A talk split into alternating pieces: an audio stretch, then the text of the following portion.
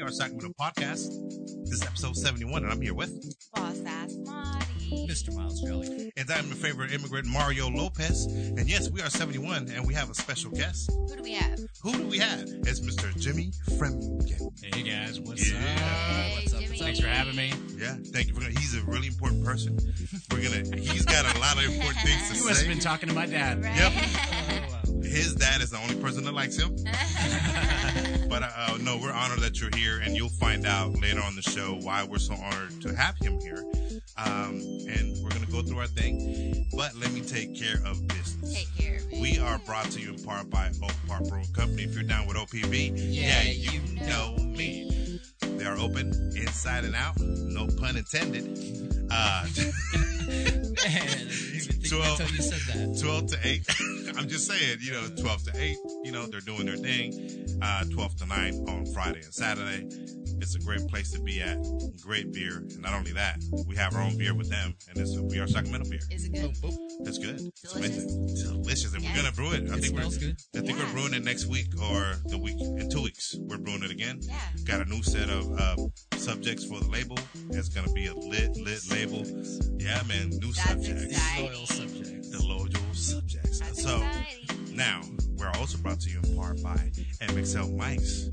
And, you know, according to Marty, We sound so beautiful. yeah, sound never Uh-huh. looks so good. Uh-huh. Hey, man, if you got a podcast, want to start a podcast, look them up. Great mics, great equipment.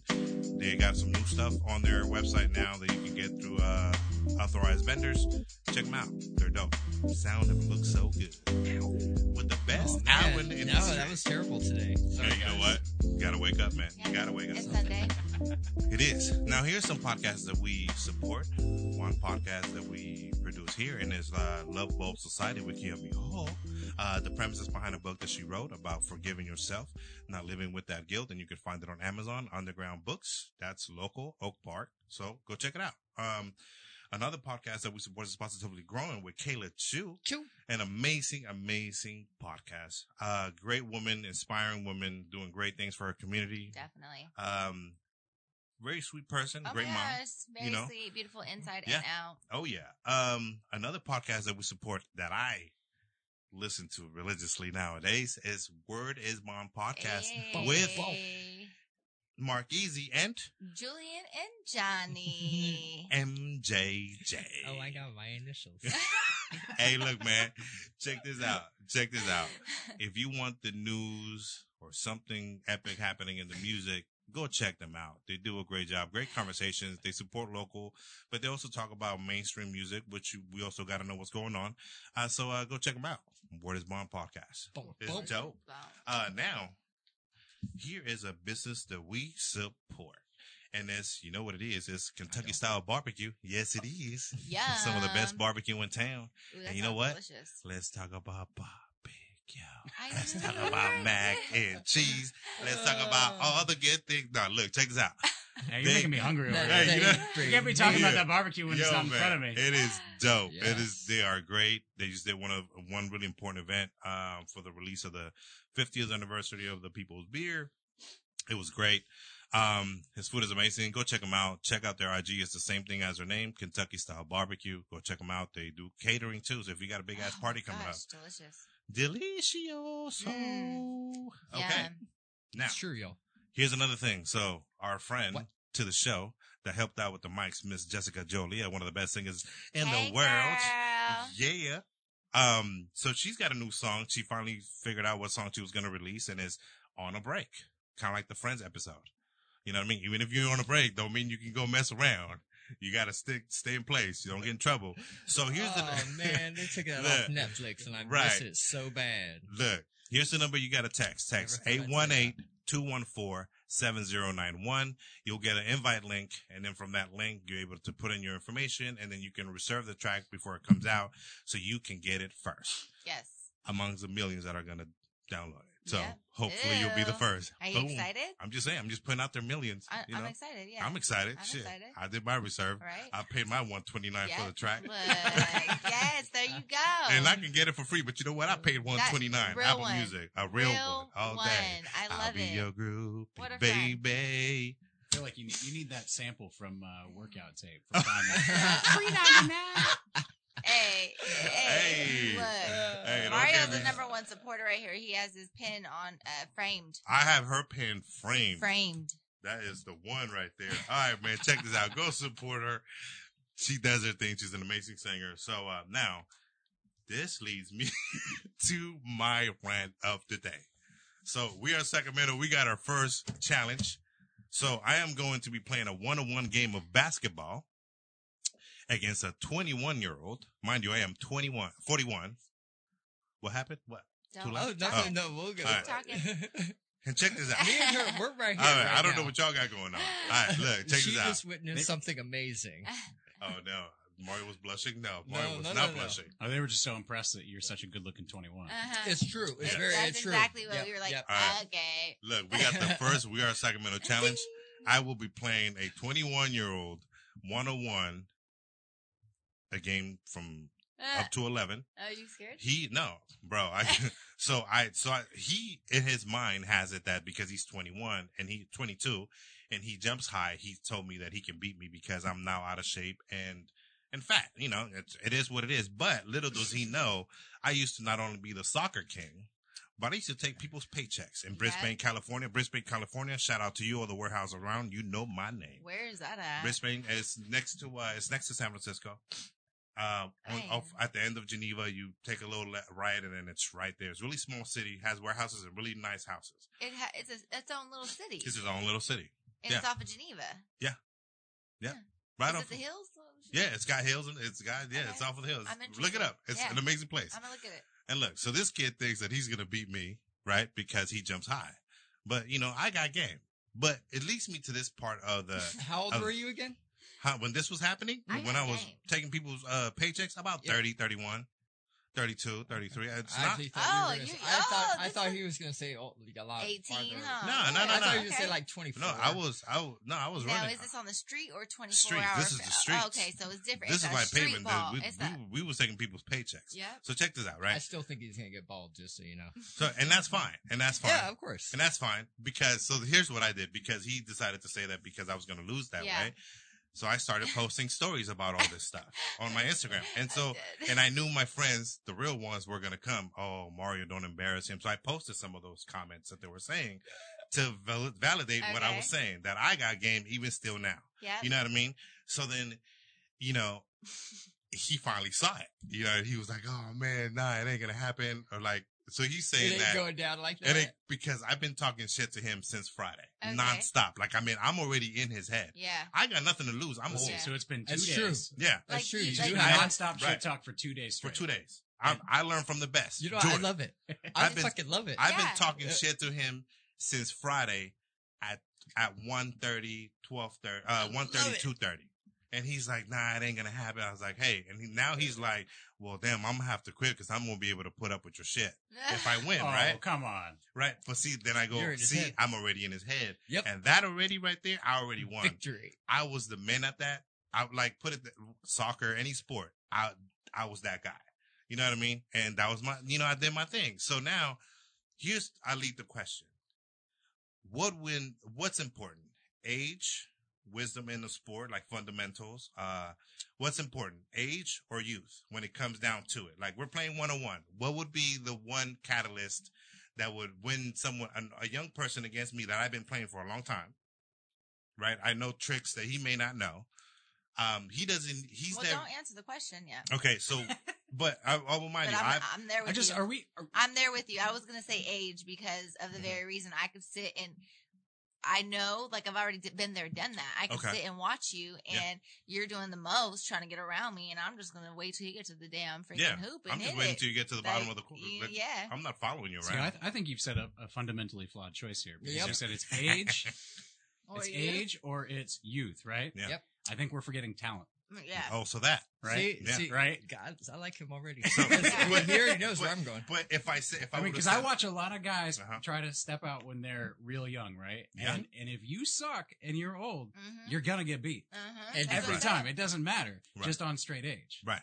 But when you put talent into the mix, hmm Because the old ones, I have talent. Let's be Right. real. Let's Hey. Not all, Kobe, Not all. But that goes to say not all young folk have talent. Most Mhm. the old ones that have the sh- the the light right now and this you know are considered like iconic like Kobe Yeah. and you know um Uh, LeBron, how about like uh yeah, LeBron, right? Mhm. right they're They're older and they're pretty talented right Yeah, Well, there's And LeBron's had a sports pretty rough old month. and there's old in general. right. He won a All championship. of all of Yeah, those, all for of old those, guys, all doing those all people right. you just Doing all right. mentioned are younger than me. But Mhm. are they not oh really Yeah, LeBron's Yeah. younger than me. no fucking Yeah. way Yeah. how So look, that, dude Look, here's he, so here's the Uh, thing, like right? 35. Wow. He's like five So- years younger than So me. someone that knows Wow. him and me messaged me and said, You and "Hey, LeBron? Wait, me? no, me." I know. I'm oh, like, yeah. damn, wait, like, they were comparing you what's to go? LeBron. Why? Why? Why, kid do I out on why us do I here. not know this person? Look, the kid's name is Juan.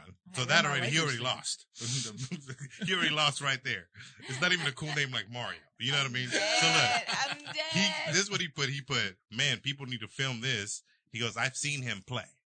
I've never seen him play, but I know enough. Just by seeing somebody walk, I know you can't dribble, you can't run as fast as you think you can. Soccer, maybe, but I always look at it like I played at an elite level. is level. homeboy like basing his argument on he's Physicality solely alone. because he's younger than you? Yeah. Oh, Because so- of Oh, well, that's a foul. energy There's no way. that's a fallacy. Because Yeah, he could like, totally suck. Yeah. I'm gonna. Yeah. Yeah, you could totally No, I take. I, I take back my statement. Yeah, because I didn't if know enough about the situation because before even I if he beats me, he's gotta fucking annihilate, annihilate me. It Yeah. can't be close. Yeah. Because even if it's close, I can still Oh, talk yeah. shit and he can't Oh, yeah. say Yeah. shit. Simple yeah. as that. Because once it's close, it's a, it's a matter of chance. Yeah. Yeah. If it's like fucking 11 to 3, I'm like, oh, damn. Uh, maybe I'm not got, as good as I thought I homeboy got game, like, damn. or Or, homeboy just got way. he got game. he played But, me well. but given that there's multiple people saying like, oh, yeah, you know, you, you know, one person did say that he would win, but I think they're judging physicality. So let's take it a step further, right? Let's take me out of the equation and him out of the equation. Let's, how important is it to not only be competitive, right? Very. In life and work and, Oh yeah. I mean, Oh. how important oh, is Oh, it yeah. to be, I know that between the bullshit, there's a message. Trust, there's a message. How important is to be competitive, but be competitive in a manner that you don't become toxic? Mm-hmm. So we'll start with you, Mr. Jimmy. I mean, you know, I was talking to, I was talking to a teacher friend of mine. I, I used to teach high school, right? And Yes, I, I actually, yeah. I went back and taught high school at the high school that I went to, Oh wow. Love which it. was so much fun because my little sister was a senior when I was teaching high school. Yeah. Oh damn. That's Okay. and you have not had fun Yeah. until you have substitute taught Yeah. your little sister's class. Yeah. That is so But bad. anyway, so I was Oh. I feel sorry That's for awesome. her. Yeah. No, that's awesome. No, no, no, because I went out. You know, you know. Oh, this is just a little aside, right? Yeah. You know how the substitute teachers, right? They come in and they can't pronounce anybody's Yeah. Right. name, nobody's name. Yeah. So I go through, and I've been teaching there for a while. I was covering a friend's Yeah. class, and so I go through, and I know a lot of the kids, and I get Mhm. down there, and I go, okay, Natalie for, Ah, you messed him up. and I'm gonna get it. I'm gonna get it. And she's sitting in the back, just turning red. I don't know if it was, I don't know if it was embarrassment Yeah. or rage. Yeah. It's just it's A little turning bit of bright both. red. From the Yeah. something like that. What are you here? And she's just like, yes. That's awesome. that is messed up. But so so I taught high school, right? Yes. I was Yeah. talking to my buddy, and the point that he made, and this gets to not just being competitive, but it me it gets to like being involved, right? Because you Okay. can sit around and you can be like, I can ball.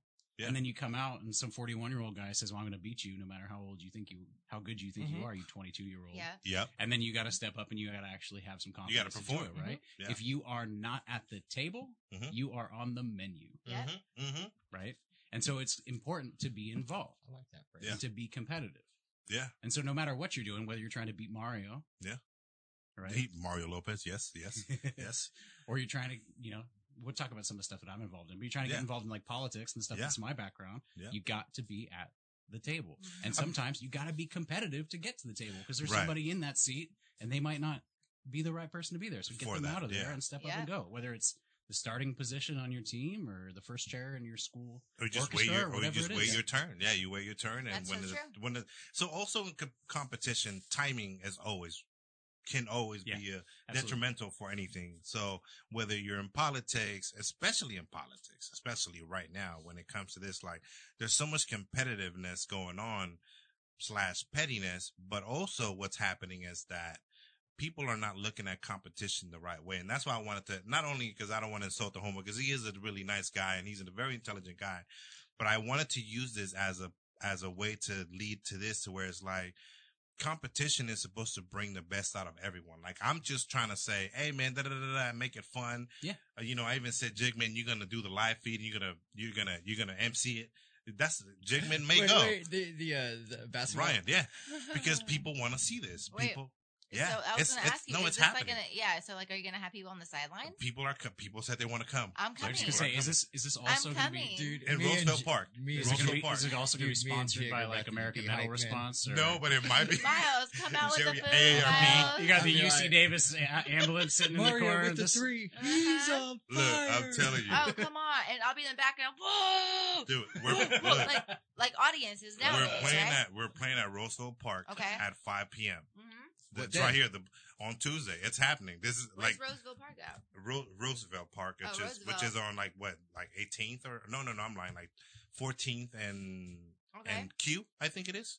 But it's the blue courts, so it's happening. And but it's like it's it's a matter of like just competition is supposed to bring the best out of everyone and not the worst out of everyone. And right now, with the recent climate and given our guests, and we're gonna find out way more about him, is that like we gotta use competition in the right way. You know what I mean? Like we can't spike the ball. We can't we can't taunt people. We can't sit there and and act like our our feelings are fact when they are not. You know what I mean? Though my feeling may be, oh, I'm gonna beat you. Well, that's actually fact because I actually got the talent to actually beat him. So, You're bad example. funny. Still talking shit though, but see, I'm just trying to bring the best out Or of just a, you a wait till he starts his own podcast Yeah. and he's got his hour and a half to talk shit. Yeah, right. Like, oh, Right. oh damn, and man, he ain't gonna do it. Juan, you're a good guy though, but sorry, you're gonna lose. Um, but that was my rant for today, and I hope you guys had fun with it. And just remember, man, treat each other with respect and be eloquent, even if you don't agree. So that was my rant. So what we got up next is boss talk with. Boss ass Marty.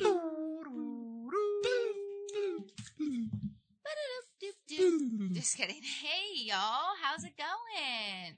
It's going well, right? You, all right. Yeah, it's going right. all right. I'm seeing So I'm going sitting over here there. watching. Yeah. It's going to be going a lot better when Mario gets that air conditioning going. I'm sitting over here watching him do that. Please, You I, did it? yeah, I'm not gonna lie. I Yeah. was about to say.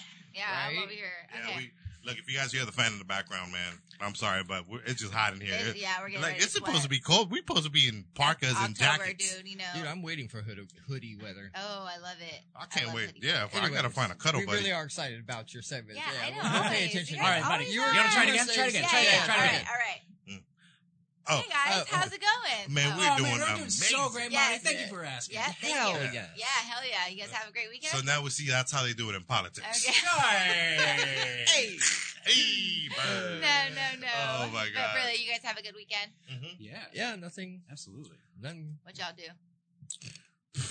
Well, no, I took I the kids work to the every park. day, so. Okay. Yep. Okay. Yeah. Yeah. I haven't really had an eventful week. Like it's been real chill, real. You needed that though. I needed that. Yeah. But I. Yeah, I needed that. I needed Yeah. that. So, all right, you guys. So, here's what I have for you guys. Yeah, I came with the it. facts today. Oh, Oh. not so feeling. Get this, Oh, yes, my this month sucks. it is um, National Women's Small Business Month, right? So we're celebrating all of our boss women. Yeah. So I came with the facts. So as of 2019, um, I wanted to, well, excuse me, I wanted to share some stats about um, how how many women in business, how many, excuse me, backtrack. I do this pretty often nowadays, huh? Yes. Yeah. So what I want to explain, This is your segment. I know they they're used to it at this point. Um, I wanted to give some stats and some facts of um, women in business. So um, first and foremost, obviously this year has been something off of the wall. So Yeah. such a pain in the ass, and so I wanted to make sure that we went back to last year, so that way we can see how big of a growth from 1945 or 72 that, that I'm going to mention in a few moments to 2019 and then Okay. um, I kind of, it, it's, I'm going to use this as like a little motivational speech per Mhm. se. Oh, okay. man. We're right. So let's get right now. started. So women own currently, or excuse me, in 2019, women own 42% of businesses within the United States. Women owned businesses generate $1. $1 trillion annually and women Okay. of color account for 50% of female business owners. So Mm. That's that, right? So, um, first and foremost, I wanted to give a super shout out to the business or the woman owners, um, in Sacramento and all of my friends and all of the women that support Boss and are always giving back to our community. Um, so I made a list, y'all, and we're gonna, we're gonna, we're gonna make sure that we get them down. So, um, first and foremost, and it shouldn't take very long. So first and foremost, my girl Bella, Face Shout out to her. Lashes. I Shout out her, to though. Face Lashes and Bella um, as well as her wife Soraya. She just came Yeah. out with a candle Dope company people. called Liddy Like a Titty. Oh, wha- Yes. oh. Absolutely. Liddy Like a Titty. Absolutely. Go find them like on her Instagram. Can I- because can they're just say- amazing. That sounds really uncomfortable. Yeah, doesn't it? Yeah. But there's like fruity pebbles. It made I me think. twitch. No, not fruity pebbles. I think it's like don't spill the milk or something. It's so cool. I The love her. I love her collection. Um, so they are both entrepreneurs. Shout out to them. I got the photographers, Jackie Santana photos and Erica Cervante photos. Both of them are heaven. Shout out to you guys. Um, Dream Broad, Dream Broad Zine. Shout out to you, Becca from OPB. You are forever my favorite. Thank you so much for everything you do. Her Elevated, Rochelle Chu Mhm. Design. And And- Tomato Alley, don't forget. And she owns Tomato part Alley, because she, yes, exactly, period. She is Mhm. one of the owners. Feminism, Mhm. Break the Gap, Kayla Chu, not Chu. another hashtag. that- yeah. Um, we have uh, Badass Home Life. Um, and we have a whole bunch more that I could totally keep going on and Okay. on and on and on. So shout out to you guys for always like fulfilling your dreams. You're always Yeah. pursuing to strive for bigger and better. And uh, we see you ladies. We do see you. Thank you for everything. Um, so yeah, so here's how you guys can support your fellow women. You guys ready? Go buy everything. Go buy their stuff. Mario, shout out to you. The lashes. Face Oh, yeah. lashes. Look, he's a man. He's probably never gonna wear them, or do you? Nope. No, just kidding. I don't. no, he he ended up giving them away, right? Hey, I'm hetero, but I'm an ally. Look, that is It's- exactly- Ain't nothing wrong with that. exactly. Yeah. I, I know what happened was I said, hey, like I want to support you, but the only way I know how is I'll buy the lashes, and the next person that comes, you can give it to them. there you go. Yeah. There you go. So, Perfect. man, you can support the women around you in business in any which way, even if it's And if you're not purchasing something, you can share the exciting Yeah. news about them because how Yeah. tight is it for me to look at one of my male friends or one of my male Yeah. peers who are sharing things about boss, you know, like that Right. has nothing to do with them, but just Yeah. only because they're wanting to support me or my platform, they're sharing things Right. that, you know, Yeah. maybe a woman on their platform that follow them will be interested Yeah. in. So do that. Um, you are able to uh, still be a volunteer. Shout out to you guys for always volunteering at my events. Jimmy, Mhm. if you're interested, you're more than welcome. I was waiting for the hook. I was still- this would take you're about more than 2.5 welcome. seconds. Uh-huh. So you're gonna Um, need that at yeah. some point. Yeah, If so, right? You gotta have that, you gotta have that in your resume. You know what I mean? Like exactly. it's a good elective to have. It Mario, you don't know. You don't know. I You can don't know write. I nothing. can Don't write act it like off. you know me. I can write it off as volunteer work. You're so. I'm out. I'm out here in this Corona trying to get paid. Oh, man. Yeah, Yeah, man. Hey, yeah. we Signing me up for some more volunteer There shit. we go. oh, we're going to hell. Oh my god. Uh, show's over. no, but go ahead. Um, so again, if Oh you don't want to purchase anything, you can donate. You can Yeah. invest in a woman or your girlfriend or your wife, you know, your sister. Um, you can help them network and connect them with other people that may Mhm. benefit them in certain types of ways, um, Yeah. or in all ways. So make sure that you guys are um, having your friends win with you. You are bringing up women, uh, especially this month. So make, especially since it is Small Business Month, make go ahead and buy that. This is my my dare. Go ahead and buy a product from a woman, please. And there you go. You did your deed. I mean, you know, Right you know what I love about this, everything that we're doing now What is are we that doing? I I want to get to a point where we stop celebrating the little wins. Yeah. Because we shouldn't be celebrating little wins. I agree. Because that's where we should be at. We should be at where everyone is successful, Uh huh. everyone's happy, everyone's doing what they love to do. Yep. And that's the whole point of life. Yeah, you know, because absolutely. we convoluted and complicated with with trying to fulfill everyone's expectations. Yep. And I feel that when we celebrate these things, which we have to celebrate them because where we're at, Yeah. but we have to strive to get to we're no longer celebrating these little wins because that just means we fixed the problem. Yeah. Well, and can I can I add Yeah, something else? You definitely can. So can. like, Marty, it's Yes. it's October is Women in Small Business Month. right? Correct. Mhm. So like, how about working towards a time where like we don't have to have months. Yeah. Where it's like Yeah. not just one twelfth of the year where I actually go and I go, you know what? Who do I know that I love it as a That- women owned small business? I love it. And so, so when I started Boss, and I'm slowly, gradually getting back to normal per se, quote unquote. Um, but so when I started Boss, I wanted to do that. I wanted to highlight the women that were making the city go round.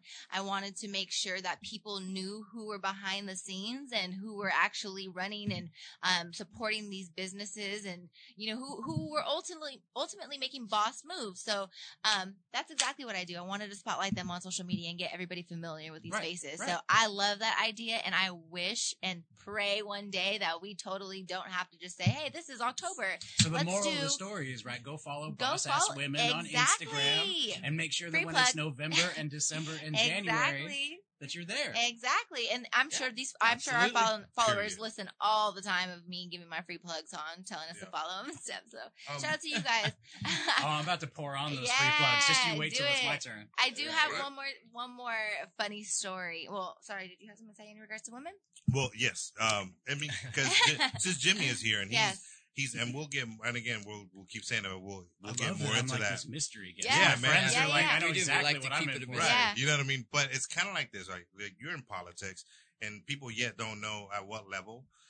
Um, but you see it at what level? I mean, People it's are like, like, like, damn, who is? He's like this Michael guy? Jordan. this guy's like Red politics. Skull in the You know basement I mean? over there. Um, so I mean, you see it in politics a lot. Where we're always saying, "Oh, that's the first African American this," or "That's Yeah. the first woman that's this and that and that and that and that." And sometimes I go, "Damn, that's fucking amazing," and I'm sure you do too. But Yeah. then you go, "When are we going to get to a point where we're no longer celebrating? It doesn't even these- matter. Like, Right. You know what I mean? right? Right. It doesn't matter that freaking. It doesn't matter. Like, Yeah. why is everybody so pressed about it? Right. But, so, I like, mean- how how is the environment like? Say in politics, is it? We don't really know. Are you going to ask me about how do Yeah. we solve gender Yeah. equality in politics? Yeah. okay. You got It's- 45 I got minutes. 40 Okay, let's go. Let's do that in about You're 20 seconds.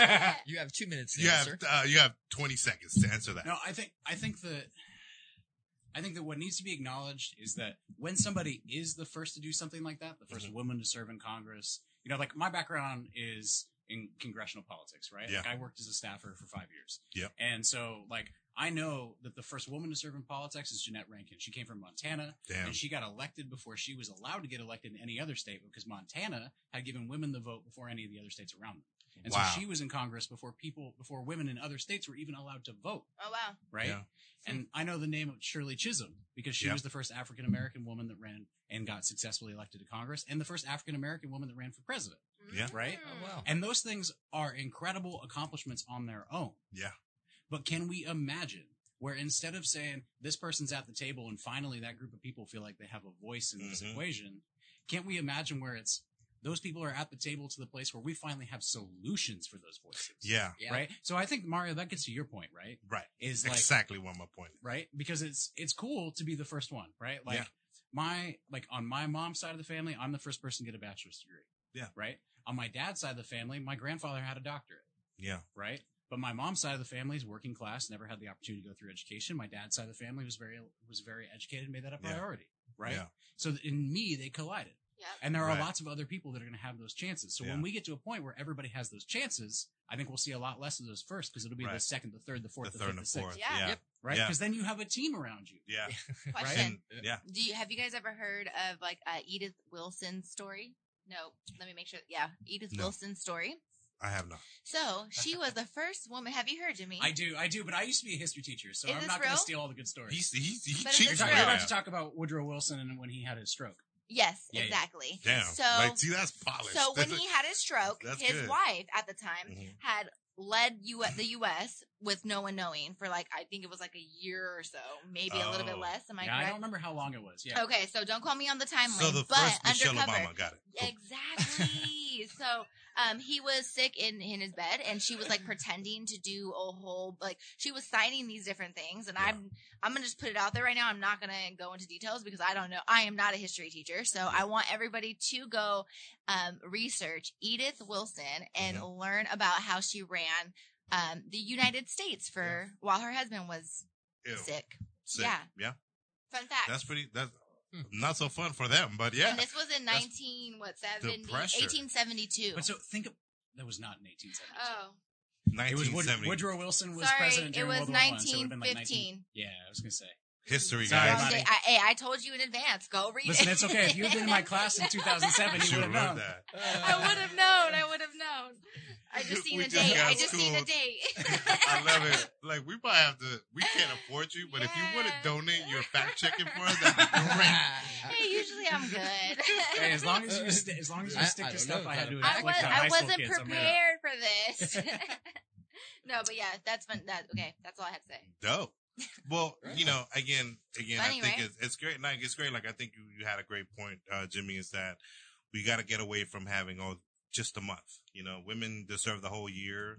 You know, minorities deserve a whole year. Even white folks deserve a whole year. Like everyone deserves All the Everybody accolades if you're doing the every day of every hour of every hour. You know, we take a lot of things for Heck granted, yeah. and time is not promised. Time is is is very valuable, and whatever time we have, let's not waste it on simple-minded, mundane things of life. And that was Boss Talk with. No wait, I wanted Oh. I sh- wanted, she I got had more, she got more. more. You, Dude, I that was one the- finishing your segment Yeah, for yeah, you. That was like, the no. best outro I had in a long Yeah, time. it Listen, was. Mario, why you gotta We mansplain the say boss it. ass talk with Yeah. Marty? Hey, Yeah. I'm Yeah. I do have one more, and it's kind of a funny story. Nothing, nothing serious, nothing really important at all. But anyway, I went to Starbucks today, right? Oh god, As I Starbucks. usually They're gonna have do. to start paying In the drive-through. Oh, seriously, dude. Oh, Dude, let's hook that up. Damn, seriously. Anyway, I went through Starbucks. I'm funny that you say that. Mhm. I get in the drive-through, right? And they take hell long, so all the time. Oh. So I'm just hanging out, you know, checking my emails or like doing stuff that I need to do. You know, I, use, Okay. I use it as you know a productive time. Okay. So um, anyway, I'm sitting there and get to the drive-through window, and then and the man's like, "Here's your coffee." And he's like, first, he's like, "Here's your coffee." He's like, um, "You're all good." The person in front of you paid for your drink Ah. right? Ah. I'm Oh, like, damn. you know All me, the I'm so extra, right? So I'm like, no way, uh, Mhm. uh, I will chase her down right now. and the dude's hella laughing about it, right? So I like start driving off, and I'm like, you know what? Can I pay for the person behind me? I Right? think that was supposed to happen. Right, that There was that's what I was supposed to do, right? Yeah. Like, let me pay for the person behind me. Um, a thirty dollar so- order. Stop! Sorry, that was bad. Mario, oh my god, the barista said, "Sis, just drive off because their order is forty five dollars." oh my He's like, actually, can I pay for the person behind Behind that was guy? like, "How about like one drink? He's like, just go, just go." I was like, He didn't "Okay." want you to do that. I Yeah. appreciate that So so, dope. My God. much because, Yeah. like, oh, if I would have gave him my card and they didn't say anything about They it, had and your they back. were like, "Yeah, you know." They had your back. Dude, I said, okay, let's no, no, no. Let's talk about this. "Let's talk about Let's that." talk Should- about that. Would you guys have done it? No, Let's talk about it. Would you No. have done it? Would you have paid forty you, five sh- dollars? you shouldn't be spending forty five at Starbucks. They had a family in the car. They I'm should not- assuming. if it- they've had a family and they had kids, them kids should not be Don't having go all to that. Kind at what time was this? This was today. This was at like what did I do today? This is at Oh, this is what's early. today? This is like at nine. Maybe they're going on a road trip, Mario. It don't matter. Was it Road a trip? van? Road trip. You know, like wagon. it was a it was a big ass Tahoe or like oh hell no! it was a family. Like they, could came in deep. You know what? They had a Tahoe. They, if they could afford the guys, they could afford Starbucks. You're so You funny. didn't even have to. You didn't have to get them. As you, much look, I'm, I could totally afford it, so it wasn't about the money. I definitely would love to have done it. However, me if I paid or if I had an order that was forty five dollars, I would never expect somebody to pay for, pay it, for it. You know, But I think that's not the point, Yeah. right? it's Yeah. not That's the not the point. That's point. because because how much was yours? Like six bucks? No, mine was like four dollars, three seventy five ish. It's, it's, it's little acts of It's acts li- of exactly, you know. And as I went home, I'm like, damn it, I could have at least paid for one of their Yeah. drinks. Well, no. What if Or- that's what if that's somebody coming to pick up uh, Starbucks for the coworkers? So I'm what I'm And envisioning like is eight this- coworkers. Yeah. Yeah. Yeah, Yeah. you know, and, and I totally could. I was like even thinking I should have totally just got a gift card, a ten dollar gift card, and said, "Hey, give this to them." Yeah. Like you know, that would But have let's. worked. We're neglecting one person here. Let's talk about the barista. He was awesome. That- he's he's, a a, real That one. is- that Real is- shit, right? That guy did you a solid. Yeah, I That was guy- like, "Thank you." You hand your so credit card over, you're like forty five dollars. Yeah. No, that guy is a real he said, one. "Just go ahead and drive off." Yeah. This is not one. This is not a donation you need to give because I mean, if he doesn't know you, but we do, and you already do a lot. You do a lot for your community. Exactly. You put a lot of things together. But That's it a- made somebody, it made me feel so awesome that Yeah. somebody even thought about paying for my drink, Right. right? So you guys be a good human being. And if you guys can afford it and that's something that you're able to do and, you know, within your capabilities, go freaking do Yeah. it. Like buy somebody their meal and call it a day. And you're never gonna, you Yeah. know, that's it. Call it a day. That's tough. Have, has anybody ever purchased your guys' I mean, somebody buy my Chipotle. So I remember not a meal, but going through. So I'm from Sonoma County, Yeah. right? I grew up in Sonoma County. So we used to drive back and forth across the Golden Gate Bridge to to Okay, the city. right. My doctors were in the city, so that's where we had to go. Yep. And I remember on multiple occasions, we were going, it was depressing. My parents were taking their kid to the cardiologist. It's like, you know, no one's in a good mood. Yeah. The guy in front pays for your toll. Oh, that's it, yeah. would make our day. And then my dad goes, you know what? This is when the toll was like four bucks. Yeah. Right? Yeah, not Remember eight. that? Yeah. Is it Yeah. eight now? It's eight, bro. Oh, yeah. No way. But so, so then my dad will go, you know what? I'll pay the toll for somebody behind me too. Right? It's that And- chain. exactly. That And then it goes. So I used to work for Starbucks, fun fact, back in the day. And people, it was like a good. We didn't know. Yeah, yeah, sorry. I never I have know, guessed by I the know. addiction. Oh, shit. If the coffee is addicted This to is me, it- totally new look, information. Guys, I am time- not addicted to the coffee. The coffee is addicted to me. This And is this is. Starbucks master plan, right? Exa- yeah, they have so many locations. It's going to be everybody's first job, and then Yeah. they're saddled with this addiction for the rest of their But lives. But what I will Right. say is everybody loves a, a Starbucks employee. So if Mm. that's where you Mm. can start off, that was my first job, 16. So Yeah, I one- felt like that if was you guys a great. can learn how to spell names, that'd be great. yeah, oh would yeah. love that. Say that's where I get Friend my bad gang, gang, gang, habits gang, from. gang. Yeah, for. But anyway, that was Boss Hack. I'm glad Hey. that I made you guys laugh. All right, well, that was Boss Talk with. Boss ass mod. All right, now we have the classiest part It of is this so podcast, classy. Where does and it? it's So Ratchet Ass classy. Sports with. Mr. Miles Jolly. White chocolate. Go Ooh. Miles! White chocolate. Miles! I love your segment. It's as great as every other time for you. Mario. It's too bad that he's You're a singing Raider this fan. For Miles. The Raiders suck. I Oh, just, I just, Yeah. I just want to be clear. Yeah. No one prepped me for that. no. No. I was didn't. emotionally No. or mentally ready for That's that a real thing. experience. this is a real thing. These are real Oh, natural.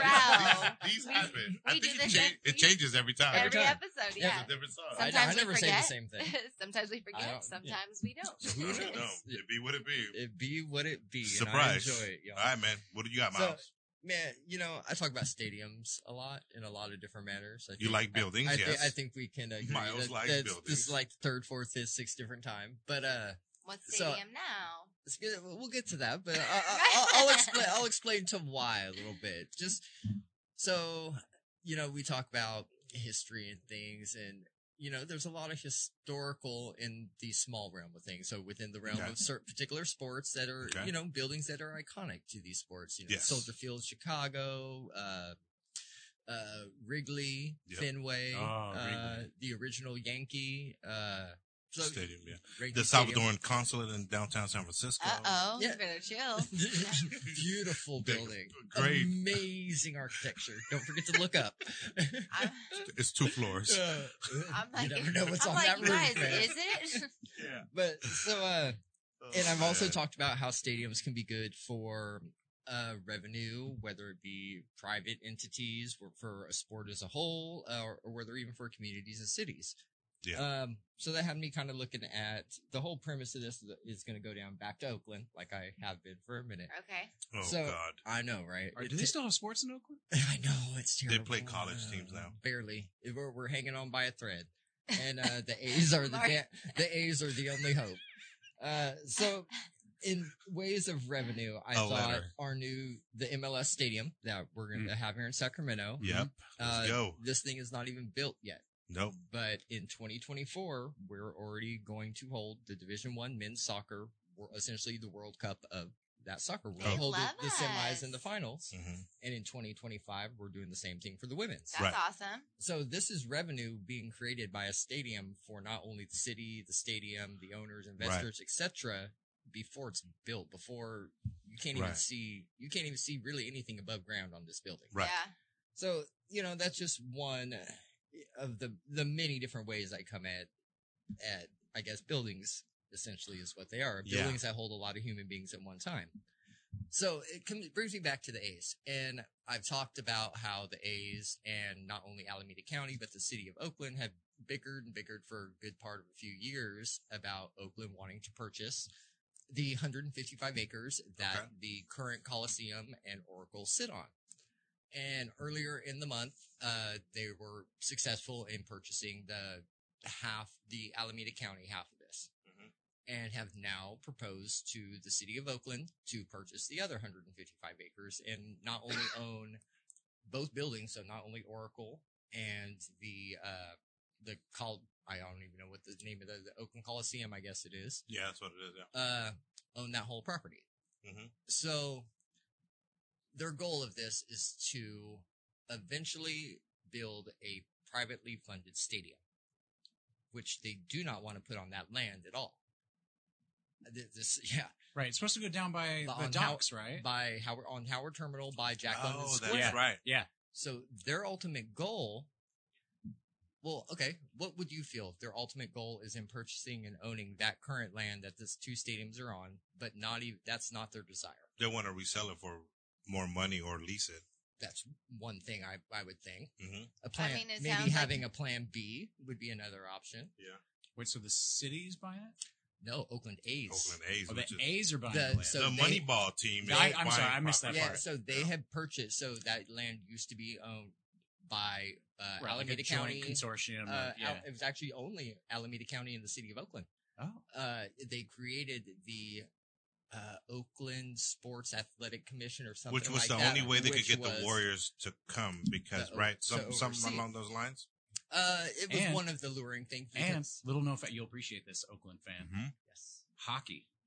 Ooh, Hockey was in Oracle Arena. really, Really? Yeah. Because did it come from Cow Palace also? Because the Warriors used to play over at Cow Palace when Oh they gosh, were essentially the city. Yeah.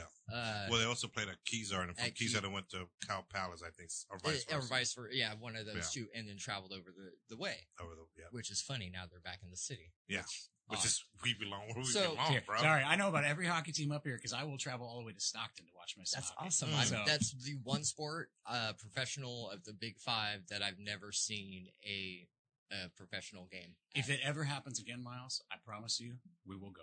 Nice. Hey. Nice. Hey, Oakland is. A, I mean, So- look, Oakland is Oakland, and the placement of that stadium is so whack. But like, like I'm not gonna lie, like I'm not a, I'm not an ace or. Well, or, yeah, I mean, look like at I it. loved going to watch the A's play, and I'm not an A's fan. Like I used to always go with uh people or girls that were A's fan, and I'd go with them to like watch the, you know, just just Well, watch. They were cheap tickets. Hey, one. bro, they're hella boring to me.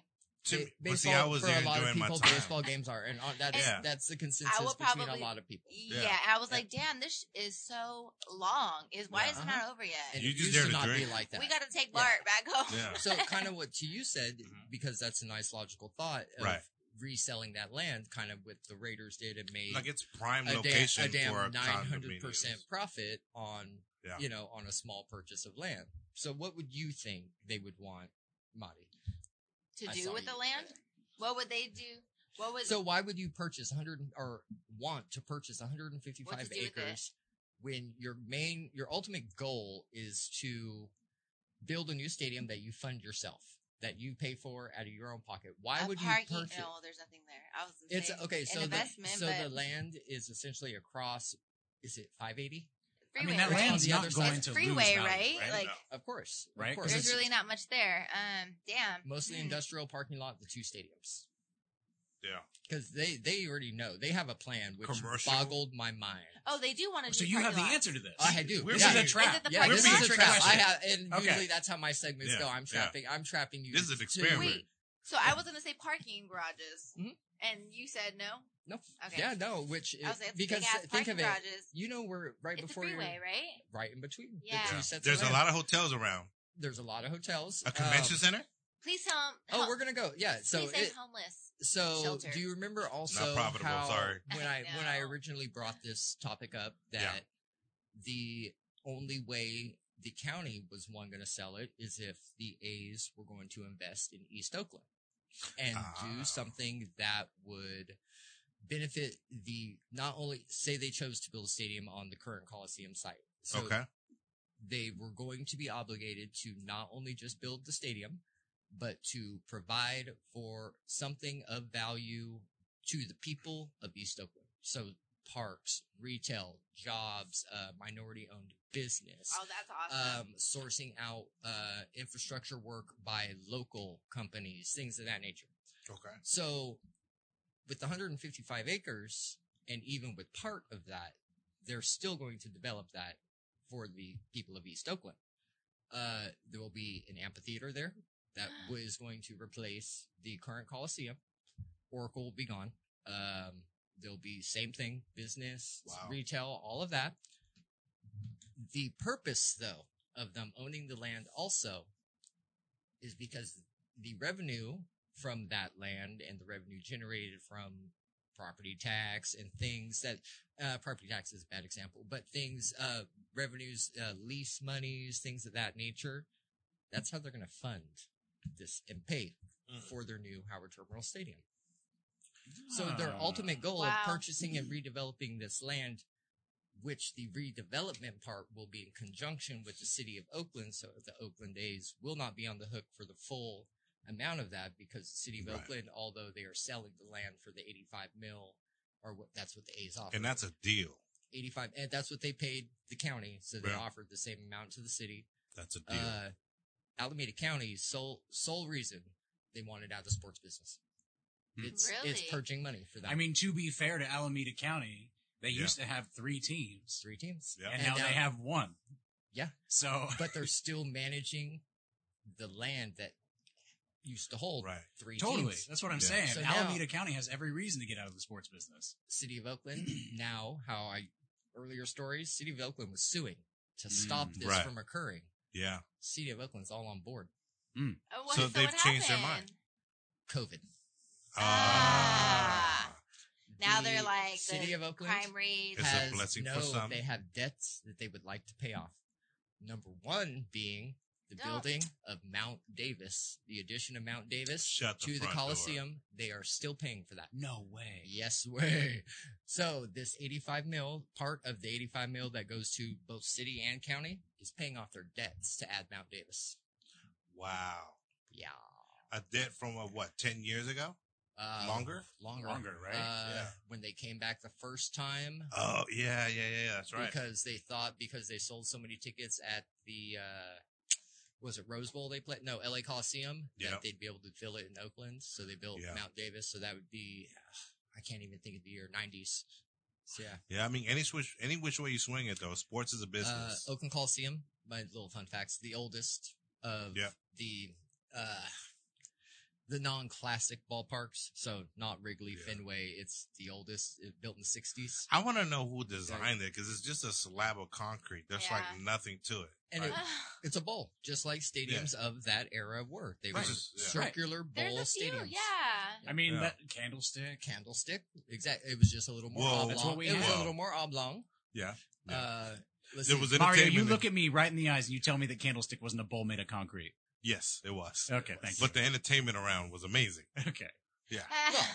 it's the city. Like I'm not gonna I lie, love my what? Yeah, Niners, but you yeah. look at me in the eyes and There you tell me that's yeah. not true. But Even, but look, Yeah. Yeah, side eye, side eye. San Francisco and Oakland, that's like two different fruits. Yeah. You know, Even It's like an besides- orange and an apple. So correct, and even besides sports, like Yeah. Golden uh, Golden Stick definitely had. I'm not going to lie. Yeah. some dope ass like. I'm not So- going to lie. I feel bad when the A's lost, lose. Yeah. Like I always feel bad Well- because I'm like I don't have that hate towards them. Like even the Raiders, like I'll be like, oh, I- I, hope they lose, but I'm like, uh, I hope nobody Oh gets injured. You know what I mean? It's like kind of like that. Like I hate seeing that hat. That's like, true though. I'm like, oh, and then like, oh. It's like I have to put up with your shit, so you Yeah. get to put up That's with my all hat. the Raiders shit is on that side. Exactly. See? When Al That's died, fair See. I- There's a but see, very when, clear when line. Al But I, died, res- I, uh, but I was at respect that his following feelings. game. You know what I mean? But I mean, but there's Niners shit everywhere somewhere. You got to keep know. them And separate. I can't, I can't lie. I, I have a ton of 49er memorabilia, Yeah. like uh, old bunch of, you know, I collect sports stuff. So Yeah. Again, goes back to the point. Competition is great if it just brings the best out of people. Yeah. You know what I mean? Yep. So And it's, you know, that's more. Those teams never played each other once every four years. Yeah. So really, Yeah. that's more of an area. A, What a, teams? a, the 49ers Niners and, the uh, Raiders. and Raiders. Oh. I mean, you So- know, so- Wasn't there a reason. Can for I, that? can I make this a thing? Yeah. Yeah, go ahead. So the Niners have been in the same place since they got in San Francisco. Not like Well- geographically. I know they're in Santa Clara, but I mean Okay. like they're still the San Yes. Francisco 49ers, Yes. right? The Raiders, LA, Yep. Oakland, Yep. Vegas. Yep. So Mario, you're talking competition, right? And technically, the Raiders and the Niners play in the same league. How come the Niners have been able to be so successful and the Raiders haven't? Do Yeah. they play by the same rules?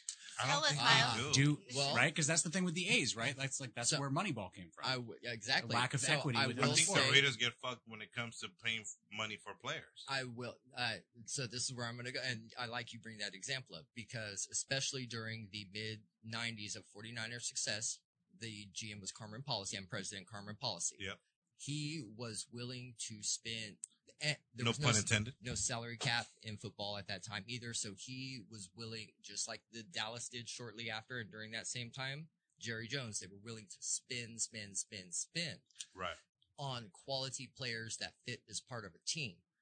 Al Davis, he when he looked for players, he commonly wanted the fastest player. So Wow. he didn't judge players on their skill set as a whole or as their how they will fit into a scheme a team wants to run as part of the mental side of it. Right. Yeah. Okay. So Al Davis wanted the fastest player. His biggest thing, always. So That's funny. He never called me. remember JaMarcus Russell? Yes. Yeah. JaMarcus Russell. Yeah. Fast as fuck. Where Didn't he run like a four two or like a four? how long did he last in the NFL period? Like four years, right? if that, maybe three. And that was the quarterback, years. yeah? That was the quarterback. That was supposed to be the pick Al Davis was making because he was turning the Raiders around. This is going to be Yeah. the franchise quarterback for the And, next and he, 15 yeah, his years. career ended like in three years. Yeah, JaMarcus Russell. Was, he ran he- like a four two, four five He was huge and fast. for a quarterback. Yeah, Uh, he was a Cam Newton a little uh, around the same time frame. yeah. So Wow. So it, when you look at it, and it ties into exactly what you say is into whether it's youth and a specific, you're fast, can jump high, as Yeah. compared to the wisdom of knowing this, being able to understand how you as a sole person fit into a bigger scheme as a team, and you're just one person of 11 on the field. Yeah. If you don't do your job, the other people on the field cannot do to their job. That's Right. right. So Yeah. it, it it's a whole different philosophy, and that is the sustained success of the 49ers compared to the Raiders. Huh. Ownership, wisdom, and Yeah. not picking a player because he has one skill that you value Mm. as one Right. individual who is essentially judge, jury, executioner. Yeah. I mean, it's almost like when you look at kind of like, like me speaking on the Niners, right? Uh-huh. And when they brought, Well, think- let's go go, think about your coaches and your Yeah. GMs throughout the 90s. right. Bill Walsh, Yeah. George Seifert, Which pretty much Hall of- invented the West Coast offense, period. 100 to that is used and successful to this day. to this day. I don't know shit by, about anything. By East Coast. No, Coast. you don't. But, you- but you But I'm get that. But you I'm get this. it. Yeah, you get like. But the that- like, I'll give you, I'll give you uh, uh, an exponent, right? The West Coast offense relied on just throwing the ball, Yeah. ti- timing, timing. precision route running, hmm and being able to adapt on the fly Yeah. with you and me being on the same page without saying a word. Yeah. Right. Or like even looking like this, our claim to fame is that because of Jerry Rice, they started tracking yards after catch. Like Jerry Rice Oh. was that man that caught the ball because before it was like catch the ball, go down, secure it. Yeah. Just call it a day. Jerry Rice said, uh, no, we're gonna, you're gonna pass me the ball at a, at a 10 yard pass A and I'm gonna time. turn, and I'm gonna turn that into a touchdown. Yeah. But the re- but then if you take it, if you want to go deep deeper, the reason that worked is because Jerry Rice is the shit. very much so, by hands down the best wide receiver of all time. You can't Yeah. question that. Like Yeah. that. Which That's just that. That's just Absolutely, without facts. question. Like Yeah. that Yeah. is just Horrible husband, but Uh, great receiver. That is just Why did he? Oh, Yeah. Oh man, it's a it's a long list. it's a long way. Yeah. It's a long way. So, but what allowed that to happen is everybody knew how to fit into the scheme Yeah. and knew they're not going to get these big plays because we're working, we're running plays that are going to set this up later. yeah. So, So, scheme, Oh, shit. thought, and You're good. You're Yeah. good, brother. The scheme, thought, and the wisdom side to where I had brought up the Raiders hmm and Al Davis focused on a sole talent that one individual found. Right. But that's what they. You guys watched the Jordan documentary, right? Yeah. Yes. Oh Like, yeah. That's like half of it. So I'm not close to this thing. No, at all. you're good. Oh, you're half, good. half of the episode or one of the episodes is about how Jordan had to learn to play in a system, and Yeah. when they Yeah. did, they started just reeling off championships. And Yeah. learning how to be, like you said, not only be part of the system on the court, but be a teammate and Yeah. how to make the players around him excel. Because Yeah, I rec- I recognize a talent in you. So Yep. when this Right. Bring it out in situation comes up, I know who I'm going to. Yeah. right. Yeah. When this comes up, dude, Takes a When Kerr- village. when Kerr took that shot, he says it from day one. If he didn't stand up to Jordan Yeah. and Yeah. Jordan would've never stack trusted up and man him and show that he can handle shit in the clutch and will stand up for the team, he would never got past that ball. Yeah. So Yeah. there, it's like it all goes back to like within the 49er Raider argument that we were at, Yeah. our discussion. The wisdom and the thought that went behind Right. fitting players into a larger scheme than I picking mean, players. yeah. I mean, even if you look at even if you look at like if that was if that was a true thing, like one person, one talented person, or a supernatural person could win you a championship, they would have won a bunch with Bo Jackson. Yeah. Yeah. Yeah. Bo If- Jackson was a. F- if that was, the I mean case, that I don't think he was human. LeBron James would would have a title every single year. Right. Well, that's what I was going to say, right? Yep. Like, how many owners have followed that policy? Oh, we, we got the guy. We got Yeah. the guy. The We guy. solved all our problems. Yeah. Turns Yep. out you need more than the guy. You need a system. You need a Yeah. team. You need a Yeah. coach. but it can't Logistics. just be any guy. Yeah. And it's, Like, but see when yeah, you look at there's the, plenty of the guy, but Yeah. there's not that guy. when you look at the Bulls, the right? Guy. The Bulls Yeah. had The Jordan, Kobe's, and then the Jordan, right, and then like the Bulls had Jordan, and then Pippen, and then a whole bunch. The, then the entire team, the rest of the team, even the bench, was like a bunch of crickets. Like I think you didn't know who the fuck they were. Well, think- Grant, Robert Horry, yeah, Horace Grant. How many times? Um, how many times has Carmelo Anthony been the guy? Yeah. Right, and He was Yeah. the guy in Denver. He was the guy in New York. mhm, Turns out he's not the guy anywhere because there's no system built. there's around no system. But Yeah. not only yeah, that, I think they put everything and- on him. In my Yeah. personal opinion of Carmelo, I think it showed that he was not the guy. He, I don't feel, and that's fair too. I don't feel That's he totally ever stepped to the plate that the expectations were given, or maybe he even set for himself. well, he I he don't did think- admit himself that he was he wasn't in a good place to be Yeah. that person. and you know, And that- some- yeah. and Yeah. that's that's And that valid. happens. you know, I can't, uh, you can't knock a person for that at all. And, Right. But you know, I I think in just my being able to watch him play from college to because Yeah. from Syracuse to Nuggets the whole way Yeah, that he just never out of outside of college he wasn't that guy. His Yeah. his ul- Yeah. his elite talent ended at, at Syracuse, right. Yeah, and that's just my opinion. I But mean, that- but that was, I mean, that was the case during the draft, right? yeah. Because didn't Carmelo and LeBron get drafted the same year? I believe one That two class, or, Or, like, yeah. really one two close? or one three. yeah. Yeah. and like, and LeBron was the the guy out of high school. Yep. And Carmelo was the guy out of college. out of college. Yeah. Yep. So that Yeah. even goes to show where LeBron was mentally, physically at 18 years Yeah, old. wh- Mario, when you were talking about getting beat by a 21 year old, I was just envisioning you getting your ass kicked by a 12 year old LeBron Yeah. James. It's- Oh, yeah. and that could possibly happen if he was at that level, but this kid ain't at that level. Juan is not at that level. Look, Juan, look, look, I'm, look, I'm gonna put it to you like this. I played in an environment where winning was winning, and that's all you had to do. Like I'm telling you, like I've played. Like the first time I got drunk in high school. shout out to all my friends in high school. Um, Who overserved you? who overserved me way too many forties, right? Old was the old Oh, old okay. No, no, Another- no. no. The Another first one, liquor. the first time I got drunk was with uh with uh Mickey's. You're right. Old was the second time, but mind you, I had Similar an liquor. I had an indoor soccer game that day that I just did for fun. Before or after, after you got drunk? I got drunk, five hours after I got drunk, and I'm telling you, I said, Coach, I'm not gonna lie to you, I'm I'm drunk, but if you put me in, I'll score and I'll come out. I scored my three goals, came right out. Puked on the sideline. No, I'm not. I'm not able. My body does not allow me to puke. But hey, it's, it's weird. Like that's why my hangovers are fucking horrible. Like I'd rather puke, so it's not as bad. You know what I mean? Like I don't get better. I get worse. Like, it takes me like three days to get better. You know what I mean? dude. That's why I always say I'm never drinking again. But then Same. here I go, stupid. But you know, any. But again, we can talk Is about now when I open another beer? yeah, this is when you open another Okay. one. It- And the thing is too is like, and this is why I love what we do is kind of like, whether we plan it or not, we keep coming to the same thing where it's like competition, even Yeah. even between two cities that they were competing to be against each other. But at the end of the day, circumstances bring us together and go. And Oakland goes, you know what? We're on board because we need it. We I like. We yeah, need the money. Well, And- yeah, and, that's just it. You if, know what I mean? If and if they're really, if Oakland really wants to take example from the uh, the Warriors and the Raiders leaving, it's because they would do nothing.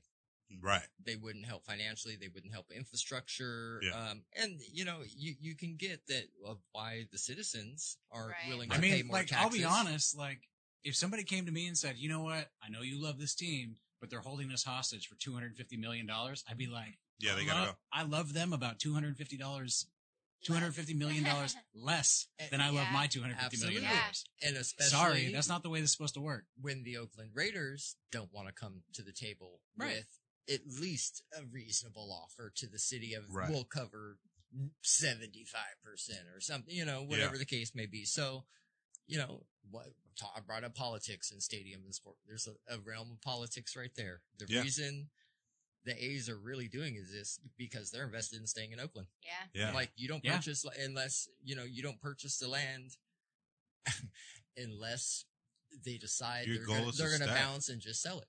So if they Yeah. don't ever redevelop, don't get their stadium they want, I would anticipate them to bounce. Portland wants them bad. Yeah. Uh, so But I don't Let me- see the A's leaving though. I don't either. their Yeah. well, their big slogan is rooted in Oakland. That's their main. Just in case anybody's wondering, every time Mario says I'm good, it's because I knocked the microphone. yeah, you're good, bro. Yeah. You're good. You're good. You're good.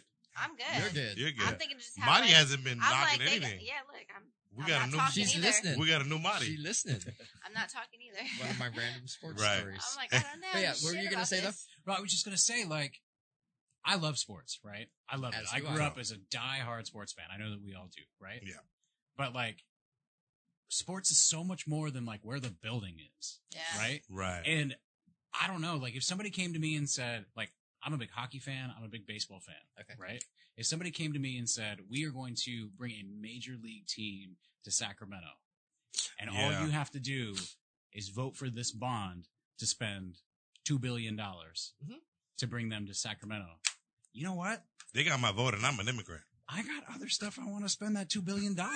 Absolutely. And Yeah. I, I, uh, I believe that's why it's a good idea that Oakland's following San Francisco's lead and privately wanting to privately Right. fund their stadium. Mhm. They're not going to take from the, the people that they quote unquote want to end up developing land to provide for and to help.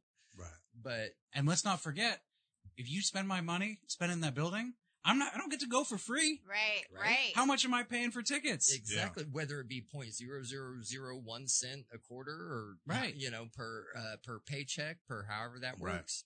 That's pennies add up to dollars. Well, it's also kind of like we're we're like when I hear like oh they're building a new arena for Yes.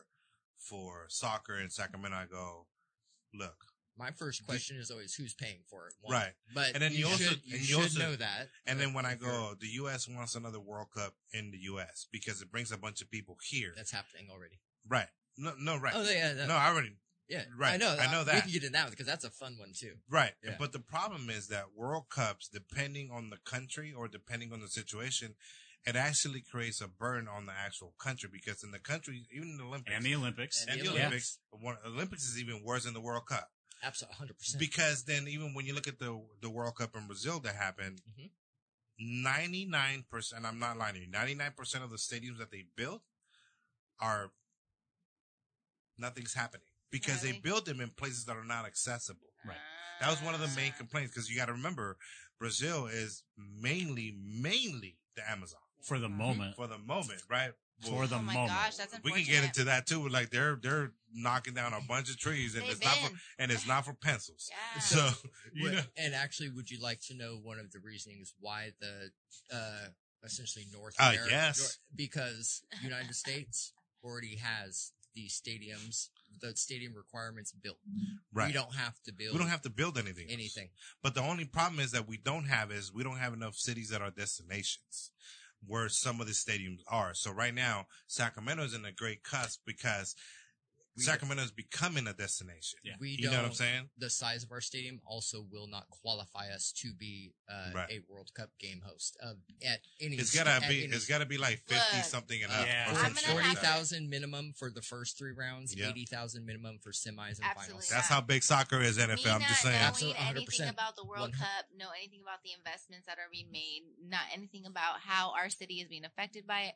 Hell to the no is my answer on the World Cup. Our freaking What? bills are gonna go up so much, so They're much. not. No, they're Why? Not. why? I don't because they're already, and I just like if that Oh, you're talking about? Well, that's our they're building. bills as They're in our building the arena. Period. The arena Well, is being built. This is a absolutely privately, arena. yeah. Or I the- guess what I would like, yeah, I guess the stadium I would like because we need more things in our And it's city, being right? And we're, privately and funded. we're not paying for that. Okay. So. However, as soon as we start hosting these big ass freaking events Sacramento, and stuff, you don't think Sacramento's not. So we're we're No, I talking know. United States. I know, but, But didn't, will didn't say- somebody weren't we just saying like, oh, if we were hosting the No, no, I get what you. I get what. Okay. I, get Yeah, yeah, okay. Okay, well maybe I was off. but No, my because- bad. no, no, you're no, good. but your You're point good. is right, Marty. You're right. What I you're would saying not is it's want not it. we're I don't- necessarily worth the prestige to the Uh, community, right? Exactly. Right. There's Yeah. nothing to do here, guys. Don't come. I'm just kidding. Yeah. I'm just So saying we're already do- seeing the effect right now, and there's Where- nothing here other than Yeah. the Golden One Center. Where do True. you think? What do you think in relation to property tax, as in relating to how it increases the value of the surrounding areas? I mean, Do mean, you think the the I mean, you're a homeowner now. That's now. what I was you're gonna a say. So I- you pay property It's tax every year. for you. Look, I'm gonna tell you guys a secret. The first before we even got the keys to open up our door, our equity went up 15 percent. there you go. Or That's excuse me, work. not 15 percent. That's Maney.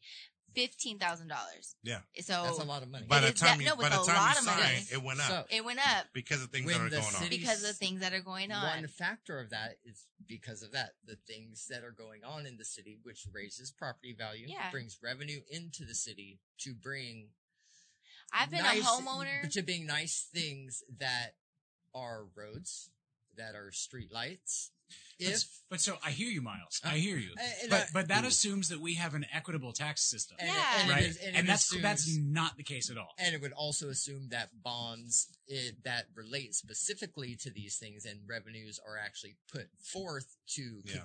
Good Right. community use. Right, because And it's one thing it- to, to to pass the law. It's another thing to pass the bond. Uh-huh. It's It's another one thing. thing to, To actually implement it, and funnel uh-huh. the money. Because we have lots of cases, not just here in Sacramento, but everywhere, where we pass. Maria's ready. Yeah, Dude, oh, no, I no. fucking- no, we, I love we it. I love- about like I fucking yeah, love this what is you're amazing. saying. We like Yeah. we have lots of cases where we pass bills, right? Like to like I said, support the cause or Well, something. to or- support even if it's just like a policy idea but let's mm-hmm. talk about like stadiums and stuff Yeah, right yeah. where we pass it and it's like let's say it's a hundred million dollars i'm just pulling Yeah. numbers Yeah, out of yeah, the yeah. Yeah. and it turns out when we finally get oversight over that money when the project is finally done not only did it cost 200 million dollars but everything's 140 of it went somewhere over else budget. Right. Yeah. and so like yes we can do that and we can have this tax system but it has to be equitable you can't just Yes, put like exactly like where Yeah. are you going to build a meter new stadium. Exactly. Like Right. where, like think about it, Yeah. right? Where are you going to find the land to build a stadium Yeah. in a major American city? You're gonna find it in the part of town where people are willing to pay less for land. yeah. Exactly. So the people that are going to be affected are not going to be the people that want to go buy the boxes and the Mhm. sky boxes and sit on the front on the 50 yard line. It's going to be the people that have to work in the stands to pay their bills because they had to move into a more expensive neighborhood. Right. Absolutely. And, And- here's here's why I love what we do, right? So my when you mention equitable Yeah, just because tax, because that's ultimately And- it's not worth it if it's not right? And for me, it's like this: cities always have this clause, which is like, okay, you want to build something here, eighty to ninety percent of the workforce has to come from the city that they live in. I agree. Now, here's the problem that happens when it comes to equity or equitable shit to talk tax. is that once these things are built, the property value goes up. So the people that you're supposedly supposed to be able to hire for these places Yes. can no longer afford to live, to live in that here. city. Right. This is Yeah. where I Right. And so leading- I that's was what like leading you I so agree with what you're saying and what Yep. you're saying Well- because we we have built a system that we promise we promise this gold pot of things, but then they go, hey, we build it. Now you can work here for sixteen dollars an hour, it, Right. but you gotta live in in fucking Timbuktu, Oh, and by the way, you might be the biggest Kings fan, or you might be the biggest whatever fan. and you're fucking done. in, in the world, and you don't get to watch the game because you have to listen to it on the TV that's playing Mhm. behind you while the guy that's playing buying popcorn Yeah. is yelling in your face. And, Yeah. I, and I love that we all we, we got led to this point because That's why I love what our do sports. you think is going to happen to this redeveloped land in Oakland? Right. It's it's the Are same the, thing. are Yeah. the people in that this land is is meant to provide for to to uh, uplift to provide jobs etc for Right. It and reminds they me live of a across the street period. Yeah. if they live across so- the street from the border of this land Yeah. are you now going to be able to afford to live in your Yeah. home Yeah. like because of So what- now, so now that I just went totally off on No, uh, because- on these kinds of projects, I do want to say here in Sacramento, like we're not just putting in this MLS stadium, right? No, No. Like there's a all. new medical facility going in there. There's a lot of housing. There's a lot of yeah. stuff happening Yep. over there, and right now that land is dirt. yes Yeah. right? You can ride your bike around over there and try to figure out where everything's going to go. And Yeah. so we have a plan here in Sacramento, yes. But what we need is an execution here Yeah. in Sacramento. Right. And that's going to go beyond any one elected official, right? Uh-huh. Yeah. So we have to, as we, what are it? The we are. Sacramento. We are right? Sac fucking mental. We, as Sacramento, have to be consistently watching how these things roll out Yeah. and making sure that what we expect of these projects is Yeah. actually getting delivered. and these meetings happen around this time for a Absolutely. purpose. The, uh, their You public know? information, the city Yeah. council meetings, So, the plan, the the planning committee meetings. Those are And here's public. what we always say is that policy never really meets general opinion because the divide is is that we're ill informed and we the people we whoever we we see the information but we only see a fraction of the information so something that i love that jimmy has has done with his instagram is that he preaches about is don't look at the headline. Yeah. like read the entire thing. Yeah. educate yourself because there is no way that you can have a, a rational rational opinion let alone educated if you just read headlines. And when it comes to stuff that affects your livelihood that's either going to make you move 100 miles away or stay in a city that you love like i love sacramento. You know what i mean but all these great things that are happening i go what do i need to do and someone like me goes what do i need to do to be able to stay here Mhm. Yeah. Mhm. being someone that grew up in San Francisco. Yeah. You know what I mean?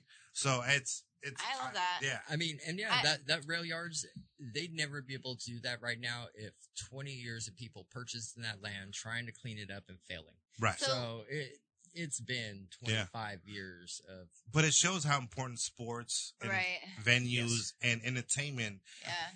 is so important to a city, but sometimes the cost doesn't validate the, the entertainment. Yeah. And we I- just got to figure out how to get to a point where everyone's getting what they want. And that's so hard to do. Yeah. and be and somehow find because yes, the teams are important to the city. Yeah. I don't feel the commu- buildings Yeah. So look, necessarily have to. Yeah. if they were to if they were to i said about oak park earlier and i'm very right in between with oak park i Yeah. love him mm-hmm. i love it but i also see the negative side of how it's affecting the oak park community members Yeah. right so Yeah. i'm very in between you know and i try to help you know oak park brewery or the surrounding businesses get as community driven or community Uh-huh. engaged as much as possible right okay so i see that i will be 100% okay with whatever they got going on there if they do something similar. However, we see the changes where the artists, local artists are being able to Mhm. put artwork up, you know? Mhm. There's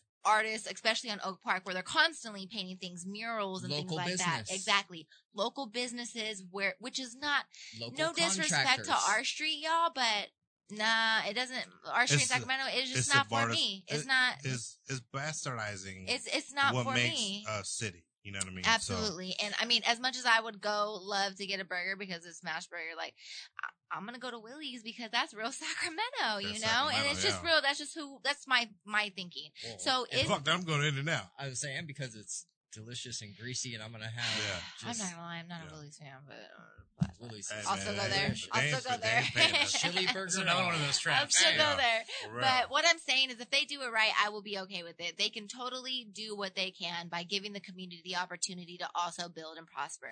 Yeah. And I feel like if that's what they do by allowing these local business owners, creatives, and just community members to actually strive to do better and to give them that platform, so be it. I'm with Uh, it. Okay. Now, for a little question to that. So, I own the land. Why should I have to answer to anybody other than You what's, don't, what's allowed to be put on that land if I own it. You don't. you And don't. these are things you would know. I I only know. Just, Well, see, here's the thing, right? Like- Like, in some systems, you don't have to be accountable, yeah. Mhm. and in other systems, you do. And the people that make the decision on which system you're operating in are the people that show up, Love it. right? Yeah. Like I said earlier, if you're not on, if you're not at the table, Table. you're on the menu, Yeah. Mm-hmm. right? So if you're not at the table saying, I don't want a sports arena here because it's going to do X, Y, Z, and whatever, then Yeah. no one's going to know that. Yeah. Yep. And Yeah. so you have to like decisions are made by people that show up, right? And so whether they're putting a stadium here in Sacramento in the rail yards or they're dropping it into a neighborhood like they did in like when we did the Olympics in China, they were just like moving people out. Yeah. That could happen here, but it doesn't because we have a system where people say, uh uh-uh. uh no, no, That no, we're happen." not doing that here. Yeah. We value how much it is when Yeah. people how much it means to people to live there." Yeah. right? So we have the potential to get involved in our system and do it in the way that other people don't. I and agree. Right. So, I mean, and, and there has been numerous times where at the end of the day, I feel like to answer your question is more of like it's the people now against the state or the the property, Yeah. whatever owners or whatever Yeah. the case may be, you know. And I'm going to use the Kings for example because the Kings when they first opened, they did a lot. I'm not a fan. I mean, I'm a fan, but I, whatever the case, no shade. They did a lot of shady things to local businesses, local like um, entrepreneurs. A lot of the art was like not necessarily local But But they've, artists And you they've have to changed but they have changed, right? So they, Well, you have to remember the Kings don't own that arena.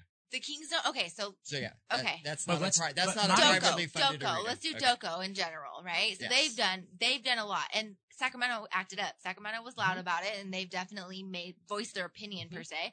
And I feel like that's what it's going to be. Go ahead and put all of these stores that don't belong in Oakland and see the reaction. See Yeah. see how it goes, and Yeah. I'm sure you're going to hear. Yeah. It, it's going to be Uh, loud enough. I, I mean, look like this. Like I look at the world as a, a bunch of different microorganisms. right? yeah. Yep. Where even if you go down, I asked this question to someone. I won't just uh, say her name, but I said, even a racist person can be a good person, Yeah. but in their in their In in, their their bubble. societal Yeah. en- Yeah, in environment, their In you the little realm, bubble. the realm, Right. yeah. So I'm not saying being racist is nice. I'm just saying everyone has the potential to be a good person. Now, if you segregate everything into a microorganism, right, where everyone does everyone for everything for their microorganism, like you, Marty, you do a lot for your community. You donate, you volunteer. Miles, you make awesome barbecue sauces, and you That's my, that, that's my. That's No, my. but you collaborate. that's a public service on It's its a own. public service on its own. Yeah, it's that's not. enough. It- it's enough for me. You know what I'm saying? It's enough for but like too. you then you congregate in your society and in your microorganism or like me like i'm all about fucking no more kids in cages and all this other shit and i and i contribute to that but the moment that i only contribute to my microorganism is where we go wrong is where we go wrong in politics where because we or policy Yeah. Yes. because we only contribute to a policy or law that we that truly affects us Absolutely. but we don't look at oh wait how does this affect Marty? Absolutely. Wait, so I want this or for this arena, but will this affect Oak Park and YXP well, in a way that she can no longer volunteer? or like even like you said, like I don't like I don't. I'm not a sports fan. Who cares about the arena? Right. What is it else is this going to provide But- for us? Exactly. Right, but that's You what know? I'm saying is like when it comes to politics, we go, well, we were just helping everyone in our city or in our or our bubble, but now when it came to politics, I don't want to help anyone. Are you Yeah. guys, you guys ready? I'm going to stitch this conversation Let's get it. together.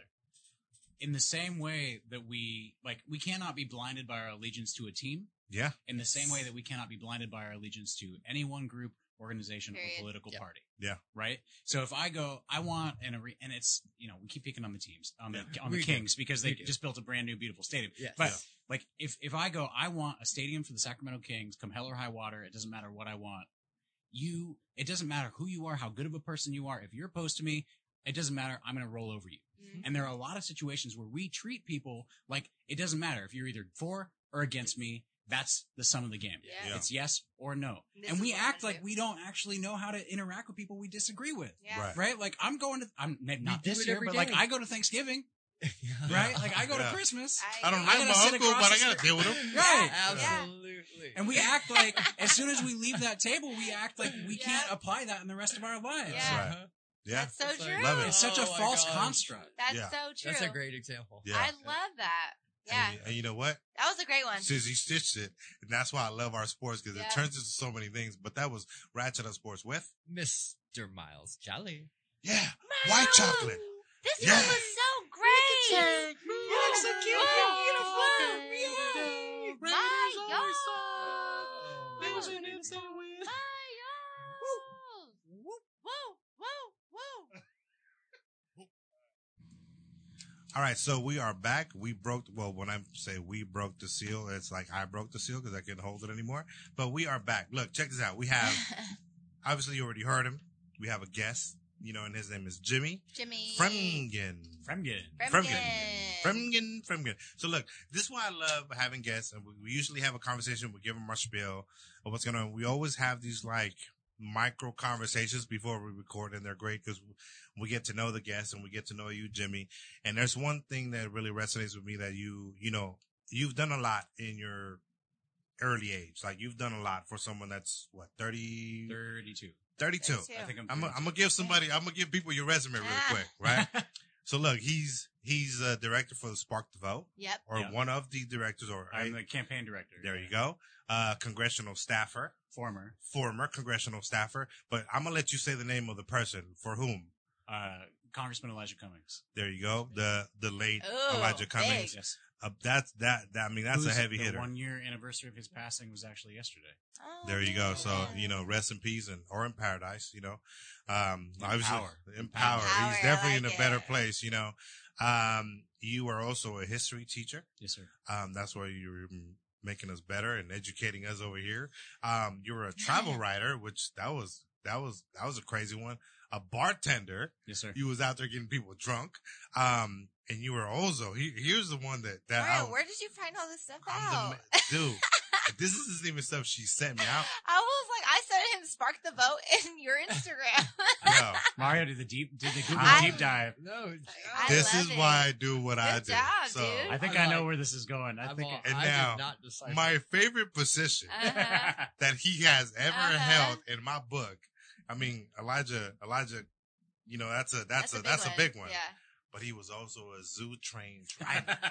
A zoo. Wait, what? Train. a zoo trained Driver. driver. yes, sir. He put on the suit. He drove people around all the exhibitions. Yep. And he was like the giraffe over Yep. here, Yes. the gorillas over here. Yes. And don't feed the monkeys that Yes. will throw poop at you. Uh-huh. That was him. He was that guy. Best just- hour of your life. Yeah, it's What funny zoo? until you go to do track maintenance and the Oh. lion's stalking you from the other side of Oh. the fence. Damn. and so There- Oh, like that video of that cougar? Oh, No, not quite like that. Right. Close though. But what leads me to though, along all the all the all the jokes, he, there's Oh. always a message though. You started off as a zoo train driver, and then you made it to where you are. So tell Yeah. tell the folks that are listening, you know, who you like, exactly what you do. You know, your titles are your titles, but they never really Sure, explain sure. what you do in life. Yeah. You know what I mean? So. Tell us a little bit about you, and then we then we'll pick your brain, Mister History Major over here. I'm, I'm asking about the dates. Mister Two Plus Mister Two Plus Two is twenty two. Uh-huh. Yeah. Yeah. No, that would be right. That that would actually reflect my math career. There- Oh, exactly. damn. Two There's plus a reason I taught history. Yeah. Oh yeah. Um, so let's see. Uh, I mean, the way I usually start it is I tell people that I was kind of a fuck up in high school. Okay. Um, because I think a lot of people can identify with that. And I Yeah. think no matter how you're doing in high school, everybody feels like a fuck up. Yeah. Right. That- yeah, that was me. Yeah. Um, and so like I was going through high school, you know, I was, I wasn't like a bad kid. I just was a kid that didn't care a whole lot. Oh, right. yeah. Like, Okay. and I'd pick fights with my parents and my dad for no reason. Yeah. Right. And then I'd, and then they'd come at me and I'd be like, uh, what are you gonna do? Ground me? I'm grounded through the end of the year. Like what's left? Ah. Right. So I was Yeah. that kid. Yeah. And so I, I was lucky in my junior year of high school. I grew up in Santa Rosa. Okay. Um, in my junior year of high school, I met a teacher named Mr. Horner. And Mr. Horner became like my mentor, and he taught me for the first time that school was worth it. And he, Okay. what he did was he went to me and he said, "You matter." And not only do you matter, but I'm going to teach you something in a way that you haven't had before. So instead of talking just names and dates, he taught stories and he taught Mm. concepts and he taught me how to write. Right. Ah, okay. And I was a junior in high school. I've been in the system for what's that, 12 years. And he was the first person that sat down and said, here's how, here's how you're going to learn how to think. right? And so I was like, oh man, this is actually kind of cool. Like this is the this is the fun I've been looking for, right? This is Yeah. why everybody's favorite t- teacher is their history teacher Right. Yeah. Right. Or their English I'm gonna have to teacher. Or their English teacher. one, All right. All right. All right. All right.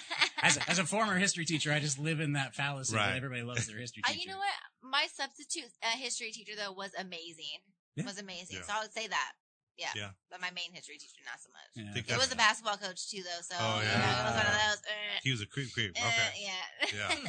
So so like I kind of tried to get it together, and then I was just he he made me excited about school, and so I was like, well, here's this person that reached out to me and, and tried to make me better than what he saw I wanted for myself, and Okay. and that motivated me to turn around and like do that.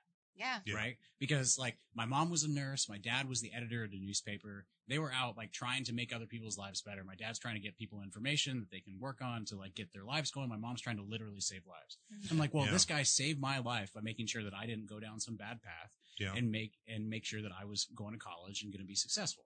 Yeah. So because of him, I was in a rush to become a teacher. I graduated. I became a student teacher at 21. Mhm. I was teaching in Atascadero and in Santa Rosa. And like I was Oh, telling wow. you guys earlier, Mhm. I actually went back and taught high school at the high school that I went to. Yeah. My colleagues were my former teachers. I my love principal it. was the only person that ever threatened to suspend me in high school and, you're gave me detention. That's And then when I left, he said, Jimmy, as long as I'm here, you'll always have a job here with me. Yeah. And I was like, I want you to think back to the time you had me out there picking up trash and you were following me to make sure I filled up my bucket. Mhm. Right. You know, they need that though. I love that. I was like, I was like, I see you, Mr. Coscarelli. Yeah. I'm ready. Yeah. So I love it. You can relate, in my opinion. And so the, the the point is, is that like I was kind of a screw up, right? Yeah. And so I was fortunate. I went through community college. I went through UC Santa Barbara, which is where I was the zoo train driver in Santa Barbara, California. oh wow. they had all the good animals. Man, Yeah. couldn't Yeah. wish for a better place. Yeah, either. coming, Uh-huh. ar- coming around the corner on that train and watching the beach, going, man, I wish it wasn't working. Uh-huh. Yeah, no doubt. That's Um, super dope. But I was fortunate in that I I, I got married young. I moved to DC uh, as part of that, and I tried to find a teaching job. And I had graduated in the middle of what I was promised was my once in a lifetime economic recession. Ah, Right, my one, Yeah. my one once in a lifetime economic collapse. This is it. I'm sorry you can't get a job out of college. I'm sorry you can't pay your bills. yeah. But this is just the one. This will be it. Yeah. Right, and everybody listening is like, mm-hmm Yeah. Right. right? And so I couldn't get a teaching job. So I looked around and I was very lucky that, that my partner at the time was very supportive. And she said, well, why don't you go find something you want to do? So I ended up on Capitol Hill working for Doris Matsui. You guys know Doris Oh, Matsui? yes. Yeah. So Congresswoman Great Doris woman. Matsui represents Sacramento here. Yep. I, I interned with her for six months. I went and worked for Senator Tom Harkin, and that's where I got the investigations bug. And I started looking into for-profit colleges. Oh, wow. Right? You guys remember those commercials? Yeah. Yeah. Right. Oh Yeah. wow. What have you always wanted to be? Where have you wanted to sign your life away? Yeah. We can make it happen. You could do it in six months. You can do it in six months and Uh-huh. six hundred thousand dollars in debt. We got you. Yeah. Oh wow. Yeah. Right. So we started investigating for-profit colleges, and because I of because of that opportunity as an intern, because of the people that pushed me that direction, people like Julie Eddy, who was Congresswoman Matsui's chief of staff at the time, she said, "You go, you go work on that investigation because it will make Yeah. a difference in your life." And she was right.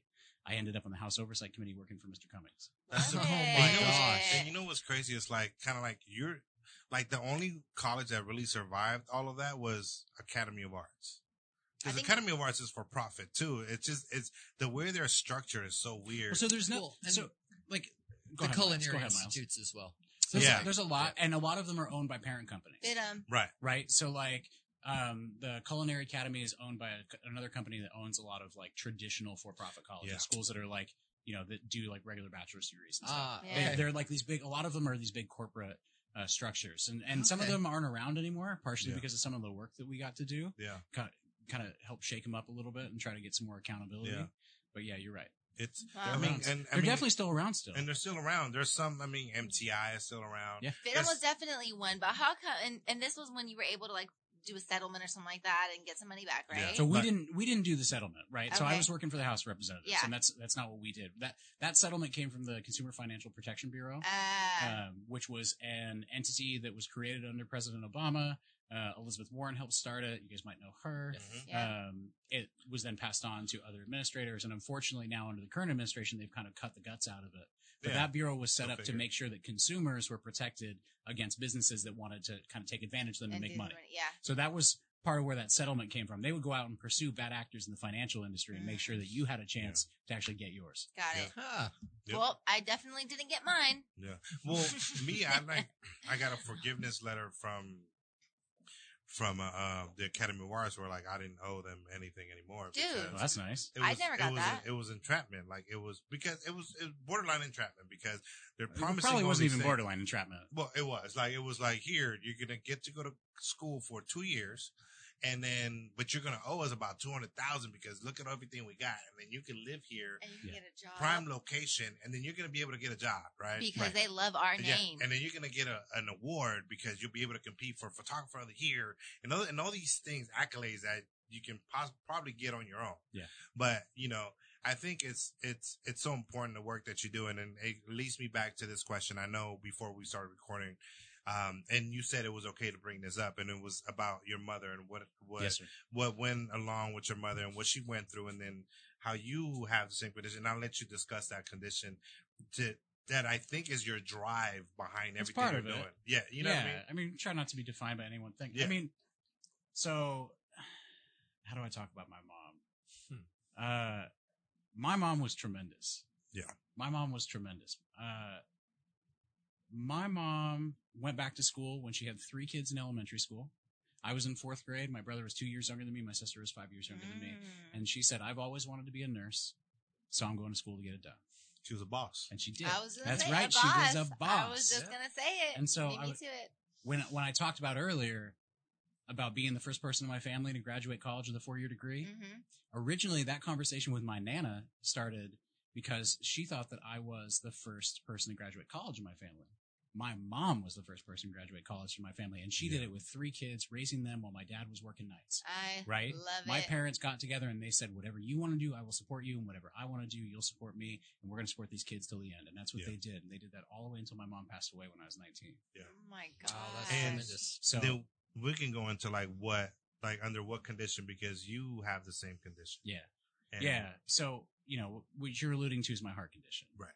Uh, so I have something called hypertrophic cardiomyopathy. Mhm. I was born with it. It's genetic in my family. What it means is that the center wall of my heart at some points is about three times as thick as the average person. Oh. So where yours is about a centimeter, mine's about three. Yeah. And what that means for me is that in additional, in addition to having all these extra electrical pathways on the inside that circumvent each other and run in, you know, think about all detours, but none of the detours go the right direction.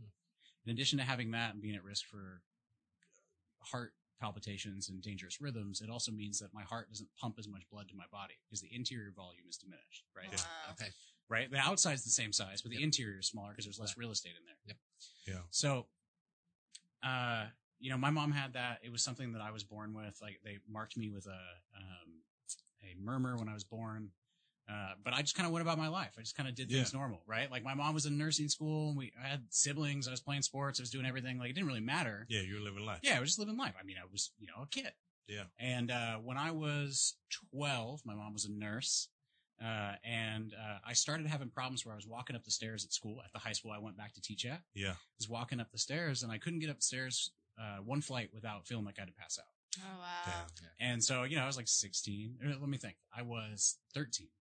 And I would get up to the top of the lockers and just kind of tip against the side, pretend like it was no big deal, right? Like if it was now, I'd be like on my phone pretending like I was just texting Yeah. somebody. Yeah. But people, I was just taken a nap up at the top of the stairs. And so we went to see an electrophysiologist at the University of California, San Francisco. And uh, my, uh, her name was Dr. Collins. And she sat across from my parents and I, and she said, on a scale of white to black, with white being completely healthy and black being at death's door, Jimmy is on one of the darkest shades of gray. Damn. Oh, wow. Uh, and so, you know, I'm sitting there, I'm like 13, and I'm like, what, what's that mean? Right. Excuse me. I'm like, Yeah. I'm supposed to leave to Mexico next week with my church. Like, what do you mean? Like, I got plans. It's spring break Yeah. coming up. Uh-huh. I said, well, what we're going to do is we're going to put a defibrillator into you, which is, you know, when you see on TV and people Yeah. go clear and they Mhm. get the punch. And Yeah. so it's like that. I have a box inside of me like that. But, and this is part of the reason why I'm so passionate about healthcare. You know, I was going to Mexico the next week and I looked at the doctor and I said, okay, well, this is really urgent, right? She said, yes, it's very urgent. We have to do this right away. And I said, well, when are we going to do it? And she said, well, we got to talk to your health insurance company first and see when they were willing to pay for it. Right. Like you had to take care of money first before Right. you could do It- anything. Right. And I was like, well, I'm oh. going to a third world country next week and we're going to be like up in the hills building houses, like in areas that don't really have cell service and stuff. Like, is that okay? She's like, oh, yeah, you'll be fine. So I was just kind of like, uh, Because uh, they didn't know if you could pay for it or not. Because yeah, they hadn't had the conversation. Yeah, they don't- right? Like. I don't know who our insurance was, but they weren't in the room. They didn't have. Right. So I remember getting the call from the doctor and them saying, "Well, it's we'll, we'll do it in July. We'll do it in Yeah. July." So this was it's like spring break, right? So like March, April, something Yeah. like that. So I ended up having the surgery. I've had the pacemaker since I was 14, right? Oh, the summer wow. between my between my freshman and sophomore years of high school. And basically, what that device allows is it provides electricity to my heart. If my heart goes too slow, it speeds it up. If my heart goes too fast, it hits me really hard, so it settles the fuck down, and I can go back around my about my life. And do you feel It's- this? I Like, mean, yeah, He's yeah, it's shocked. pretty serious. so you like- it's can, pretty so serious. if your if your too, if your anxiety is off of the wall, does that? it's not quite that. So, so the way they do it, this is fun. I didn't. I Right, thought you I'm guys like, were going 'cause to make your me talk heart- about politics. Yeah, I can talk like your about heart this. beats Yeah. super fast when your Well, when your anxiety because this is off. conversation is going to lead us to a whole different Yeah. thing, but I think it's it's important for people to understand that, like, and I love how you said that, like, not one thing defines you, because I think sometimes I hope not. Right. right? Because Right. that's how it should be. Because if we can put that into politics, anything that we do, where it's like we let parties define what we decide, we I let. like that. Yeah. So it's not like I'm trying to use your story as a as a as a as a convoluted way to like attract people. I'm just trying to teach people. It's like like don't let whatever situation you're in define you, Yeah. but it's like Yeah. what you do with whatever time we have yeah. because our time is precious and it's not time, we're not like I can like I can go right now. We've been Yeah. super big You know on what I mean? also like politics are, is Yeah. how you mentioned is not your identity. It's We've not been your talking identity. about Yes. that often. Absolutely. So Yeah. I like that we're talking about you as a person and you, you know, Yeah. and, and what you've had ex- had to experience. Right.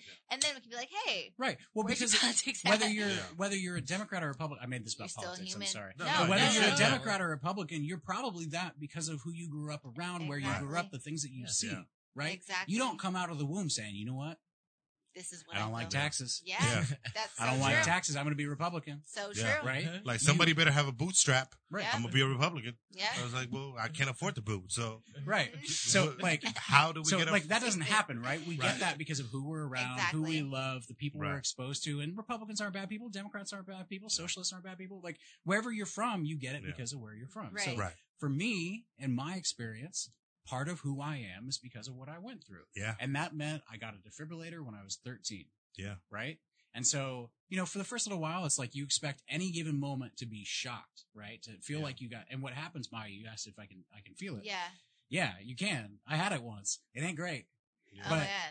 That, but it's not like when my anxiety gets out of control. My upper limit is if my heart is going more than 222 beats per minute, I get Oh shot. my gosh. That's fast. Which is really fucking fast. like fast. if you're running, Fast. like if you're That's fucking fast. running. No, no, no, No. That's not running. Isn't That's- that that's faster? something else. That's yeah. way That's faster. way I'm not the most in shape, and I can run really hard and not get to 222. Okay, that's good. Yeah, like 160. You might. like- I mean, we'll see how No, you're I'm feeling good. after My that Fitbit- basketball game. My Fitbit, my Fitbit says I don't get, I don't get past that. So when it, so when you start feeling, uh, oh, you start feeling like you're gonna faint. I'm So assuming. you, I'll tell you the story. Okay. So this happened to me once. Yes. Okay. Yeah. So when I was in grad school at Cal Poly, getting my teaching credential, I was living with uh, two of my best friends, Uh-huh. and my roof caved in because the landlord hadn't taken care of the roof, and so Oh. they had to relocate me to another unit. Right, Mm. so they put me all the way across town Okay. in a block of apartments that nobody was living in. It was like vacant; they hadn't rented it. And they put me there in like a fully outfitted apartment. New So it was Jack like- City. It, was it was weird, man. It was like me and like this weird like corporately manufactured furniture from like the 1960s that hadn't been touched in probably as long. It was Oh. bizarre. Oh my god! The beginnings of IKEA. Yeah, it was it was weird, but I was there by myself, and so I was coming back. I was student teaching in uh, Pismo Beach, California, and I was coming back from uh, parent teacher conferences. I was late. I had chugged a giant Dr Pepper. I was sprinting up a flight of stairs. I was stressed out. Yep. I got to my front door. I put my key in, and I was like, "Ooh, I feel kind of dizzy." I put my key in. I opened the oh, door. I opened the Oh, door, and I went to check my pulse. Right, and when you have when you have a heart condition, you learn how to find your pulse really fast. Right. And so I go, oh, that's that's quick, right? I can pretty much feel it out over about 15 seconds, but it was beating so fast and so irregularly that I couldn't actually count it. Oh. And so I was like, well, I got to sit down. I got to sit down. So I sit down and I go to count my pulse again. I can't count it, right? It's getting more erratic. It feels like it's speeding up. I feel like I'm like ramping up at the bottom of the hill or something. Yeah. And so I thought to myself, and this is what happens in crisis, right? It's Yeah. amazing how when you're in a moment of crisis, everything else fades away and you just go right to the core of it. Mhm. Yeah. So in that moment, I thought to myself, I'm going to pass out and I'm going to die alone in my apartment unless I open the door. Because I was in this block of apartments by myself. Yeah. Mhm. So I got up. I was in my student teaching gear. I opened the door And the last thing I remember is feeling like I got thumped in the chest and seeing a bright light, like somebody had just hit their headlights while I was looking into their mirror. Oh, oh, shit. And- So then I wake up on the ground, right? Um, I ruined a really cheap pair of dress shoes from Walmart, scraping my feet across the ground. It happens. All right. it happens. And I looked up and I dizzy, didn't know what was going on. And there were people coming out of the building across from me, and I could tell they were blazed out of their minds. yes. And I go, "Hey, help!" and they're looking at me like, "Is that guy serious?" Uh-huh. They're probably like, They're coke's just- a hell of a they're drug. just They're like, "Dude, what did we just hit?" yeah. And the guy looks at me from across the street and he goes, "Seriously, man?" I'm like, "Yeah, dude. Se- Like, yeah, come over Come here." here. so they come over and they're standing around me and I, and they say, "What do you need?" And I said, "I called the I called the ambulance. They're gonna be here in a minute. All you got to do is make sure I don't fall asleep. I don't care what you do. Slap me, hit me, do whatever you do, but you got to keep me awake till the ambulance goes gets here." And they're like, "Okay." oh Right, my all right. So then you gotta okay, pretend like you're stoned out of your mind. Yeah. Right now. Yeah. All right. Yeah, all right. This is fun. Aria's like, I'm ready. Ready. Ready. I'm practiced for this. Yeah. No. For six months. So these guys, these guys are looking at me, and I start peeling off my sweater. I start peeling off my shirt, and they're like, "What?" The guy's like, "Dude, are you okay? Like, what's Coke's going hell on?" of a drug. And I go, and I go, "Look, my brother's an EMT. When they get here, the first thing they're going to do is get to my chest and hook me up to an EKG.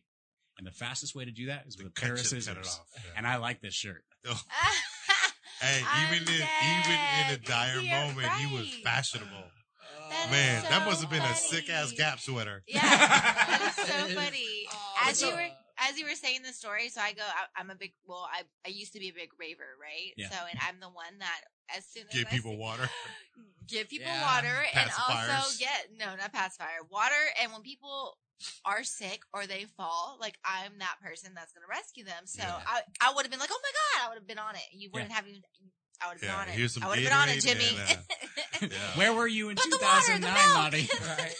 she was at a rave. Yeah. I was at a rave. I was Obviously at at a a rave. rave. Oh okay, go ahead. Good But so yeah, so I'm that so you now. asked me if it's ever happened. So Yeah. that's so that's what happened. Wow. And so when they took me to the hospital, first of all, they drove me to the hospital. They didn't go code three. I want to point out to anybody that ever calls an ambulance, if you get an ambulance, they are going to charge you the same amount, whether it takes you 20 minutes to get there or 10 minutes Yeah. to get there. So turn those lights on. Let's disco. Let's fucking go. Yep. Get me out of this Yep. traffic. Yeah. Because I was sitting there looking around like, are we sitting in bumper bumper traffic right now? Uh-huh. Yeah. And the Oh, guy looks at me and goes, oh, you're fine. What do you mean I'm fine? They're so And he goes, and I, and I go, what do you mean? He goes, you see how you're making smart ass comments? Oh, You're fine. You're going to be all right. wow.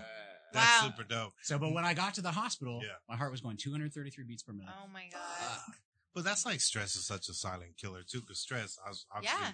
compounded the situations. That would, which leads me to this: like, how do your situations like that you have to go through everything that you have to kind of rationalize, even having a heart condition, Yeah. helped you get to where you're at now, where you're dealing with politicians. I mean, no offense, but uh, if if I had to deal with politicians on a daily basis, you know, especially imagine like dealing with someone you don't agree with every day, Every day. every day, like Every day. But you already do that.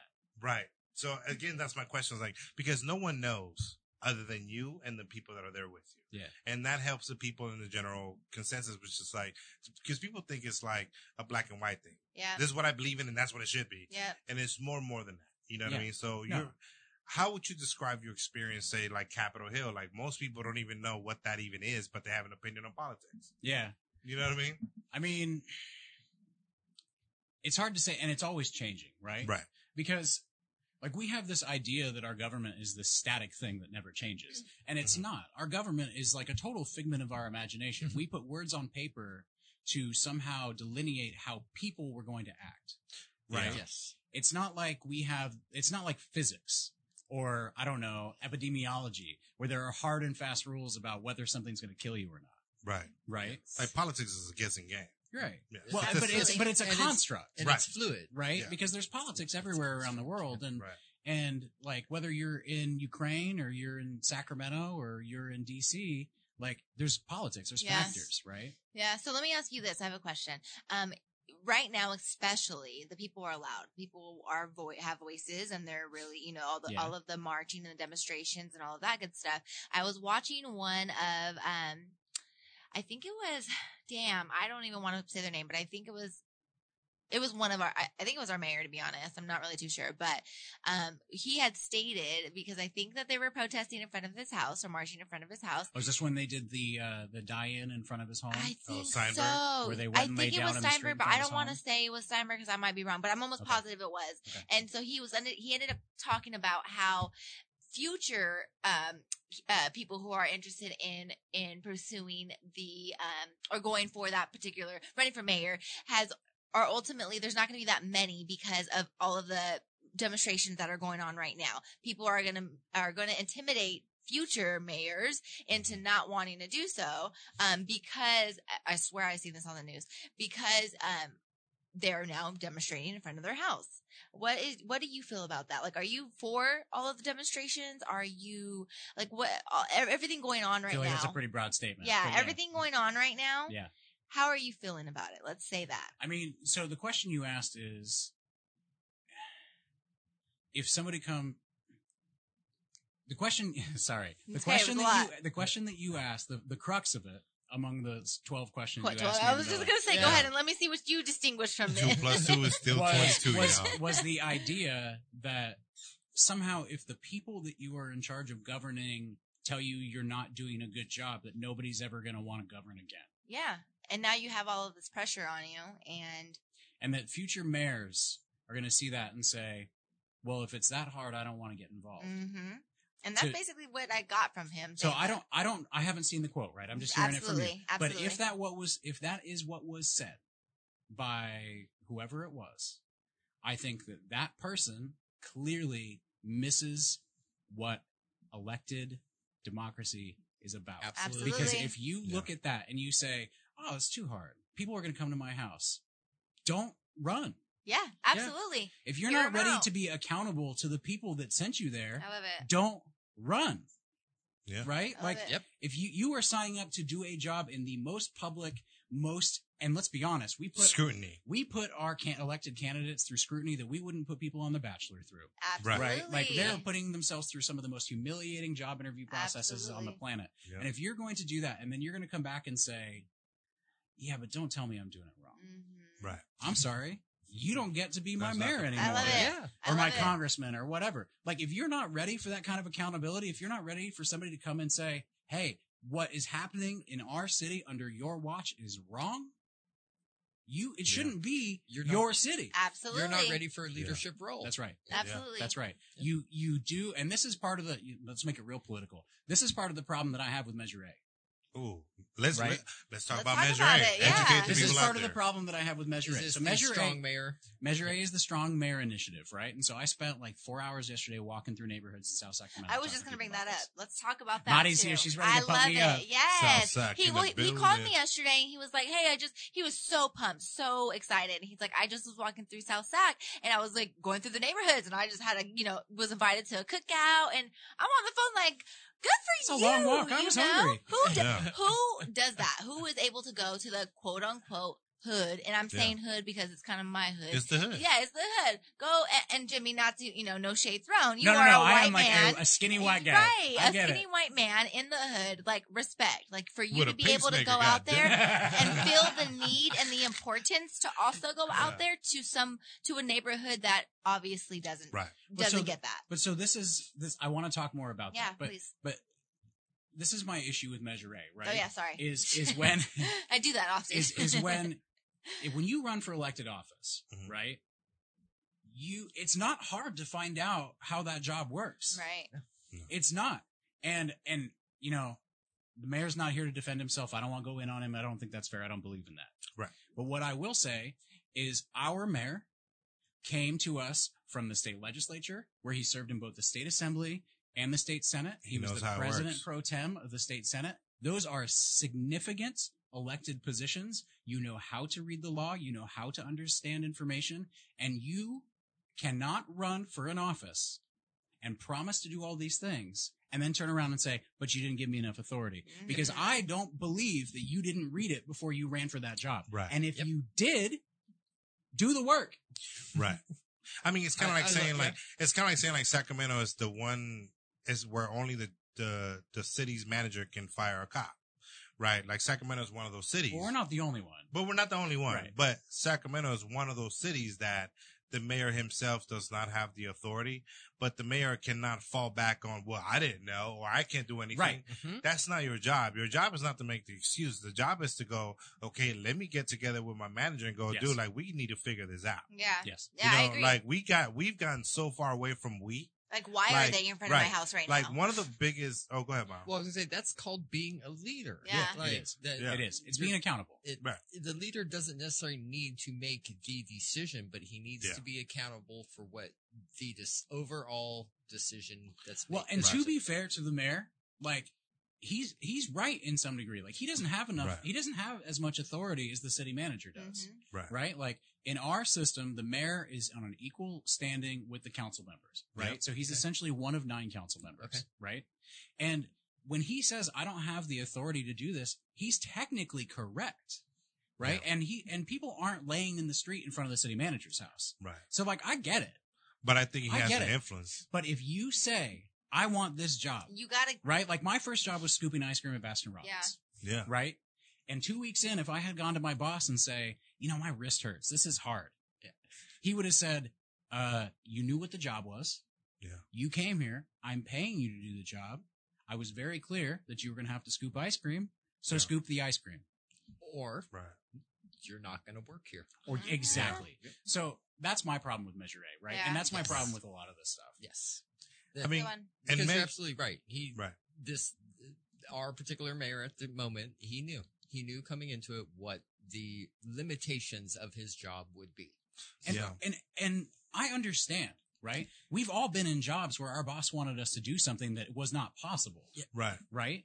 And so I get it. I'm sympathetic, right? I think But- we all are, for Yeah, sure. totally. Mhm.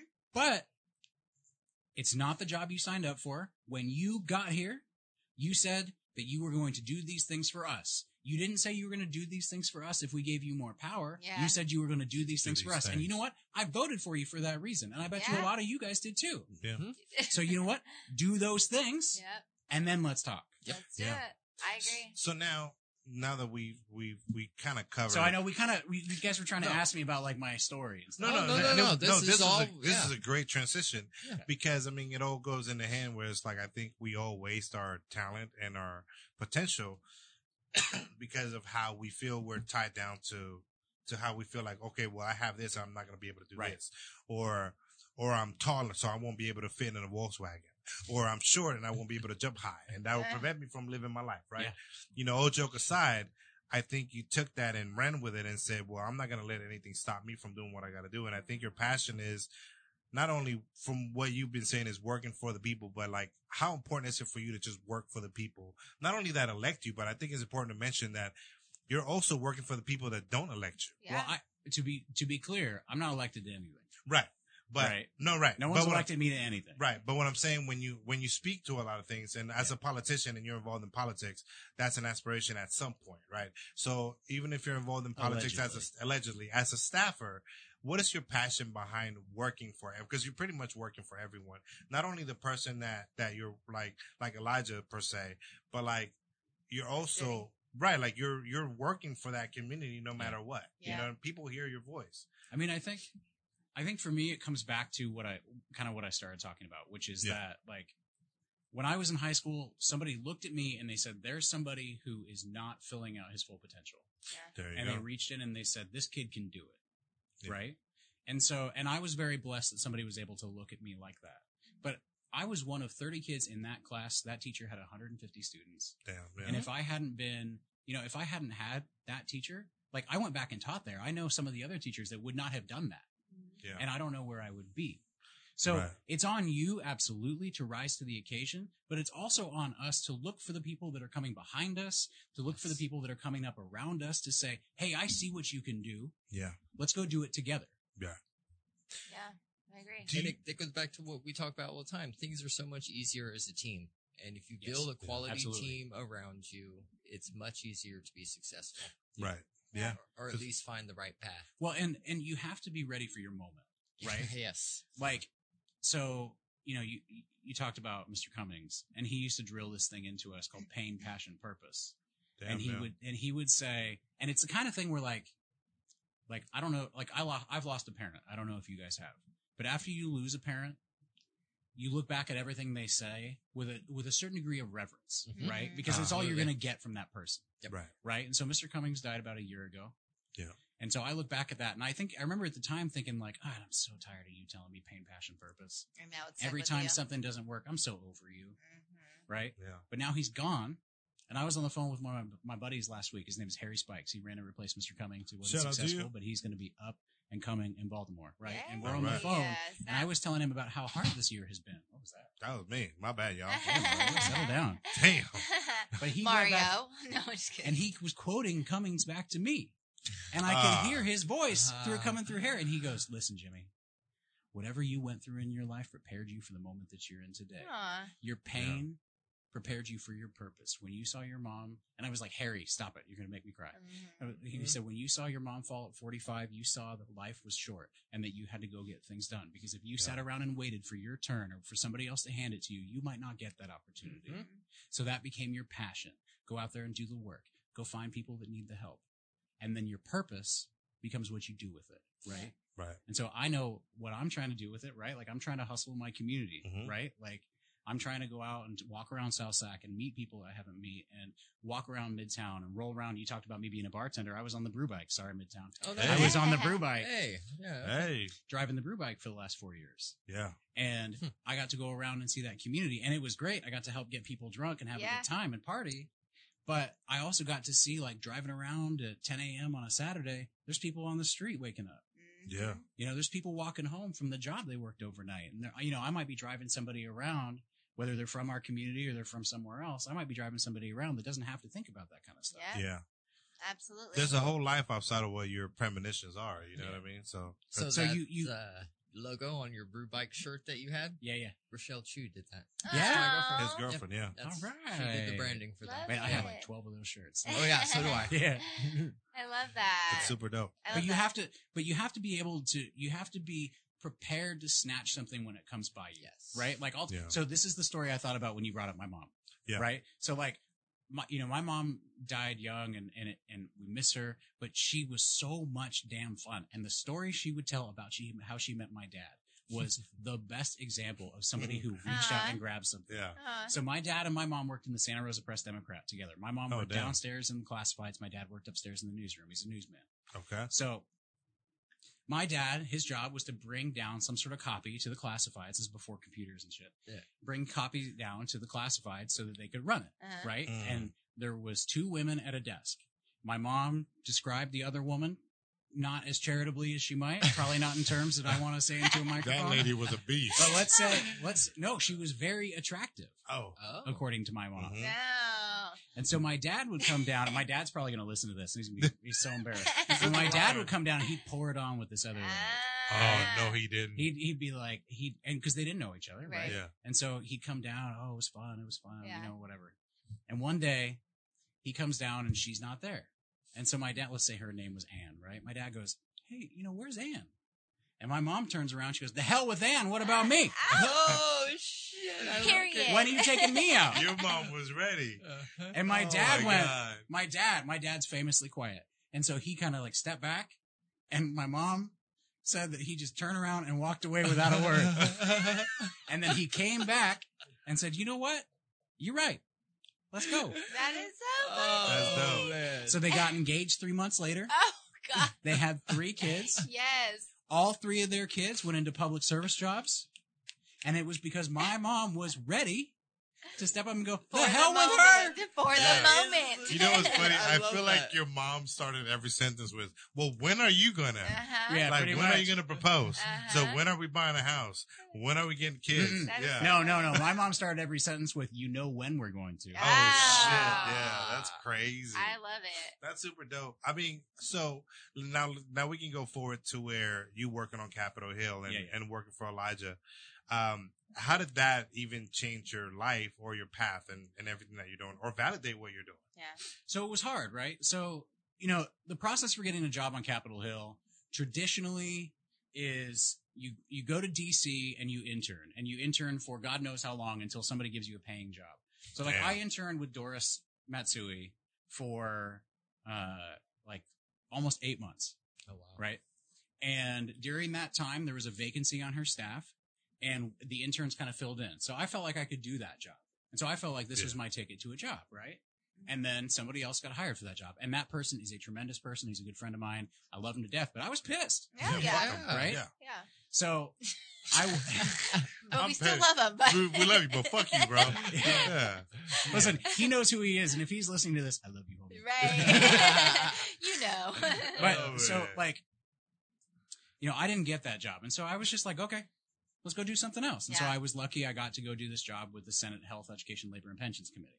Right, I did that for a few months, and then I that ended, and I was unemployed. So I at this game I had been trying to get a job on Capitol Hill. I've been taking meetings, going bothering people for coffee, asking who are the three people that you know that you can introduce me to. Like I was running the game hard because I had left a career. Right, like I wasn't fresh out of college, and there's nothing against people that are fresh out of college trying to make their way on Capitol Hill, but I had left a job to move across A the country. job, yeah. Yeah. That I, a job that I believed in. And so I was like, let's go do the work. Let's go. Yeah. So I got, you know, my internship ended with the help committee and I just started going to Capitol Hill every day. I took the metro 45 minutes from my house. It's only six miles away, but it took 45 minutes to get there. Um, and I would walk the marble on the floors every day, dropping off resumes. And one day I saw this job come up, legislative assistant for Congressman Elijah Cummings. And I was like, okay. You know, like I knew of him, right? But this is kind of before he became more famous, yeah. right? Um, so he had been chair of the Congressional Black Caucus. He had been in office at that point for like 12 years. Um, maybe actually I'm doing my math wrong, but he'd been in office for, for Your a minute. history major is cool. He'd been, yeah, hey, hey, hey, hey. Um, he'd been in office for a minute and I was just kind of like, you know, he's one of 435 members right. that I might apply for. Yeah. And so I looked at his off, I looked at what he was doing, I applied, didn't hear anything. And so I, like, then I went and did some research and I was like, oh, this guy's the real deal. Like, I want to get involved. Cause like, let's be honest, there's a lot of them. Mhm. Yeah. There's a lot of them. Yeah. And you're just looking for any foot in the door. And so what I did was I went and I looked to see what the issues were that were in the job description. And it said, you're going to be working on postal issues. You're going to be working on education and a couple other things. So I went and I wrote a proposal, a couple pages that said, I'm going to do, uh, this for postal, right? I'm going to take your bill that he had. He had a bill at the time to reform the postal service. I'm going to accomplish these steps. I'm going to move it through these committees and do these things. And then on education, we're going to do this. And then on I the love next, it. and so then I brought it in, and you guys are gonna love this. Mm. So I brought it in, and I just like walked in, and there's this woman to the right, and she is like young African American person. I've never seen her before. She's really nice, very friendly, and then like this like very small, like casually dressed woman, and the girl to the right, her name's Elisa. Um, I ended up working there, so like now, now I know what Right. their names are. Yeah. Right. But like I walked in, I didn't know who they were, and I go, "Hey, you know, my name's Jimmy Fremgen. I applied for this job. I wanted to drop this off. I know that things can get lost in the shuffle in email, so I want to give you a hard copy, so hopefully mine can float to the top of the pile." Yeah. Right. So I did that, and I said I was hoping to speak to your legislative director to get to get an interview to follow up on this. And this other woman, who I thought was a constituent, who was just hanging out, just like some random person on Capitol Hill, turns and she goes, "Well, that's me, Oh. Ah. and I don't do walk-ins, so thank you, but no thank you." Fuck, we'll call you. Don't call us Yeah. type of thing. And. I turned around and I went, "Well, never getting that job." And I went and I knocked on another fifteen doors. Mhm. So that night, I was sitting at home and they called me and they said, Can you come in tomorrow morning for an interview? And I was like, Okay. So I stayed up and I did, you know, you do your pregame research for job interviews and stuff. And I went in and I kind of hung out with this person. Her name's Lucinda and Trudy, who was our deputy chief of staff. And they just kind of, they were best friends. So they basically talked to each other for like an hour. Uh-huh. And I was like, Well, this has been weird, but I That guess thank so- you for having me come in. like, what's up? yeah. I'm like, This is great. And so like, I'm like, Well, I'm not getting that job, right? Yeah. So I walk out, whatever. I get a call back. Hey, can you come in this Thursday and meet with the member? So I'm like, okay. Damn. What time do you want me there? They said we want you there at eight thirty. So I'm like, you know, I'm getting dressed at six o'clock in the morning so I can take my 45 minute train ride so I can be there early and all this stuff. Um, and I get there and I wait on his couch for 45 minutes Mm. and I'm waiting and And I'm waiting and we call this yeah. congressional time. Oh. These are members that don't make their make Yeah. their time. And anybody that's listening to this that works here knows that congressional time is not just limited to DC. It applies here in Sacramento Everywhere. too.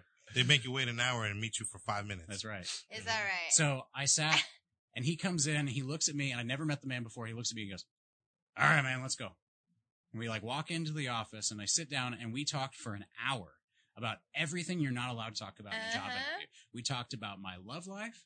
I was recently married at the time. Oh, So we talked about my love life. We talked about religion. He's a man of faith. I'm a man of faith. We talked about the things that we believe in, what Jesus has taught us, the things that have set us on our path, our church life. Uh, we talked about everything that you're not legally allowed to ask somebody. you were somebody. like, let him use you, interview. let him use you. But see, here's the thing: Yeah. Congress doesn't like themselves doesn't let uh, God dang it, doesn't make employment laws apply to them. So he could ask me anything, and it didn't Oh, matter, wow. right? No way. So Yeah. I walked out of that interview and I said, This is one of the best hours of my life. I'm so interested in this person. I'm so glad I met this man. What an Yeah. opportunity. This is exactly the kind of person I want to work for, Yeah. but I'm never working here because he didn't ask me anything about my qualifications. Mm. Damn. So the next week I'm moving and he calls me. My phone rings. I'm like carrying boxes. And I look down and it's like a block number from Capitol Hill. And I'm like, oh. So I open the, I answer the phone and he goes, the FBI. he goes, Jimmy. I wish I could do his voice better. Yeah. He goes, This is Elijah Cummings calling you. I'm going to offer you the job. I want you to know a couple of things. Your salary is non negotiable, your benefits are non negotiable, and we expect you to start on Monday. Do you accept? Damn. I've been unemployed for nine months. Yeah. Anybody who's been unemployed for a long time and has been floated by Yes. a significant other, but anybody else knows what it feels like to feel that pressure. Yeah. I was ready to accept a job at Baskin Robbins again. Yes. And I said, Yeah. No problem, Congressman. I will see you on Monday. Yep. I'll be there early. Yeah. That's Um, amazing. so the other thing that I want to get to is kind of like that. Like it was like the environment, right? Like I seen a post on your Instagram where it's like you were giving somebody the side eye from the other side of the aisle, right? I'm telling, Yeah. I do my homework, man. You know, It's in a very short time. I, it's good. and you were, and you said it too. Was like you were giving them the side eye. yes, sir. How petty does it get? Petty. and how right the level of pettiness Yeah. because me and miles had this conversation um but how do you even deal with that because you know your your your guy is your employer is talking Yeah. and someone is saying something about your guy like what's the level of like number like the number one is like okay i gotta step up for my guy because he can't do that right now he's speaking so So so here's the here's the backstory with that. Yeah. Right. So that was during the consideration of the Iran nuclear agreement. ooh Right. when, when obama was there Correct. Correct. Yeah. So the Iran nuclear agreement, you know, we've all heard it talked about in the news. Yeah. Um, it, I think, I believe it's called the Joint Coalition Peace Agreement. I used to be better on this when it was actually my job. But anyway, so you know, I was coming back from a meeting and my scheduler goes, she goes, Hey, Nancy Pelosi's on the phone for you. And I was like, damn Yeah. that's, that's the kind of calls you get but okay no, no, no, no, no. And I look at her and I go, cute.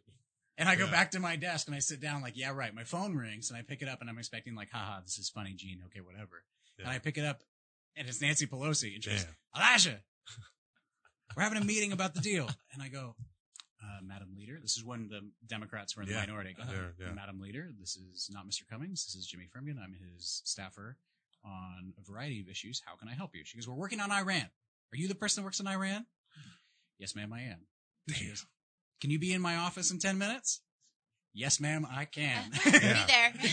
yeah So uh, what had happened was they had the the House had decided. Now the House doesn't usually vote on treaties, and this is getting Right. kind of into the weeds for people, right? The Senate votes on treaties, the House doesn't.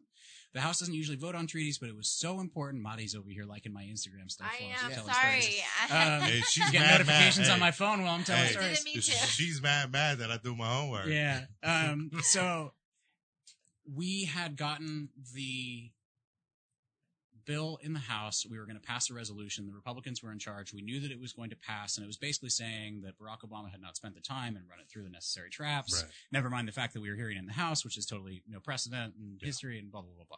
So we'd split it up between all these committees. We were going to get 30 minutes on the Democratic side. The Republicans on our committee were going to get 30 minutes. And I was in charge as the staffer in how we were going to spend that 30 minutes. Mm, Damn. Wow. So for like three, I called my wife at the time and I said like, honey, I'm not going to be home for like three days. And I went into uh, what's called a SCIF. It's a secure compartmentalized information facility. It's where you review classified information. Somebody put the Iran nuclear agreement in front of me and I read it. And we did that for, for three days and then we wrote speeches. So that was the context for that photo, right? Yeah. So the photo that you're talking about is a screen grab from C-SPAN. Yep. And uh, the reason that I wasn't looking at what Mr. Cummings was saying, and that was a that was just a bad day for me. I, I didn't have a good staff day that day. Yeah. But um, I interrupted him in the middle of a speech on national television, and uh, he did not take too kindly to that. but- Damn. Yep. we were about to wrap up, and the way it works in the house is you you there's a there's kind of like a gentlemanly agreement, right? Like there's rules, right? Like you play football, you can try to kill each other on the field, but like you play within the white lines. Yeah. It's the same kind of idea. And so I had walked over off camera while the Republican counterpart was presenting and said, "Hey, how much time do you guys have left? How many more speakers do you have?" And they said, "Well, we're ready to wrap." And so for us as the minority, we didn't have control of the time, so we had to wrap first and then yield the time to them to do it. Okay. So Mr. Cummings is in the middle of presenting. Mm-hmm. He's wrapping up his statement. We've been doing this for 30 minutes. Like the eyes of the world are on us. We're like taking this really, really seriously. And I look over and this Republican staffer on the other side who's off camera is just like flailing his arms at me wildly. And I I'm look at him and he goes, we got one more.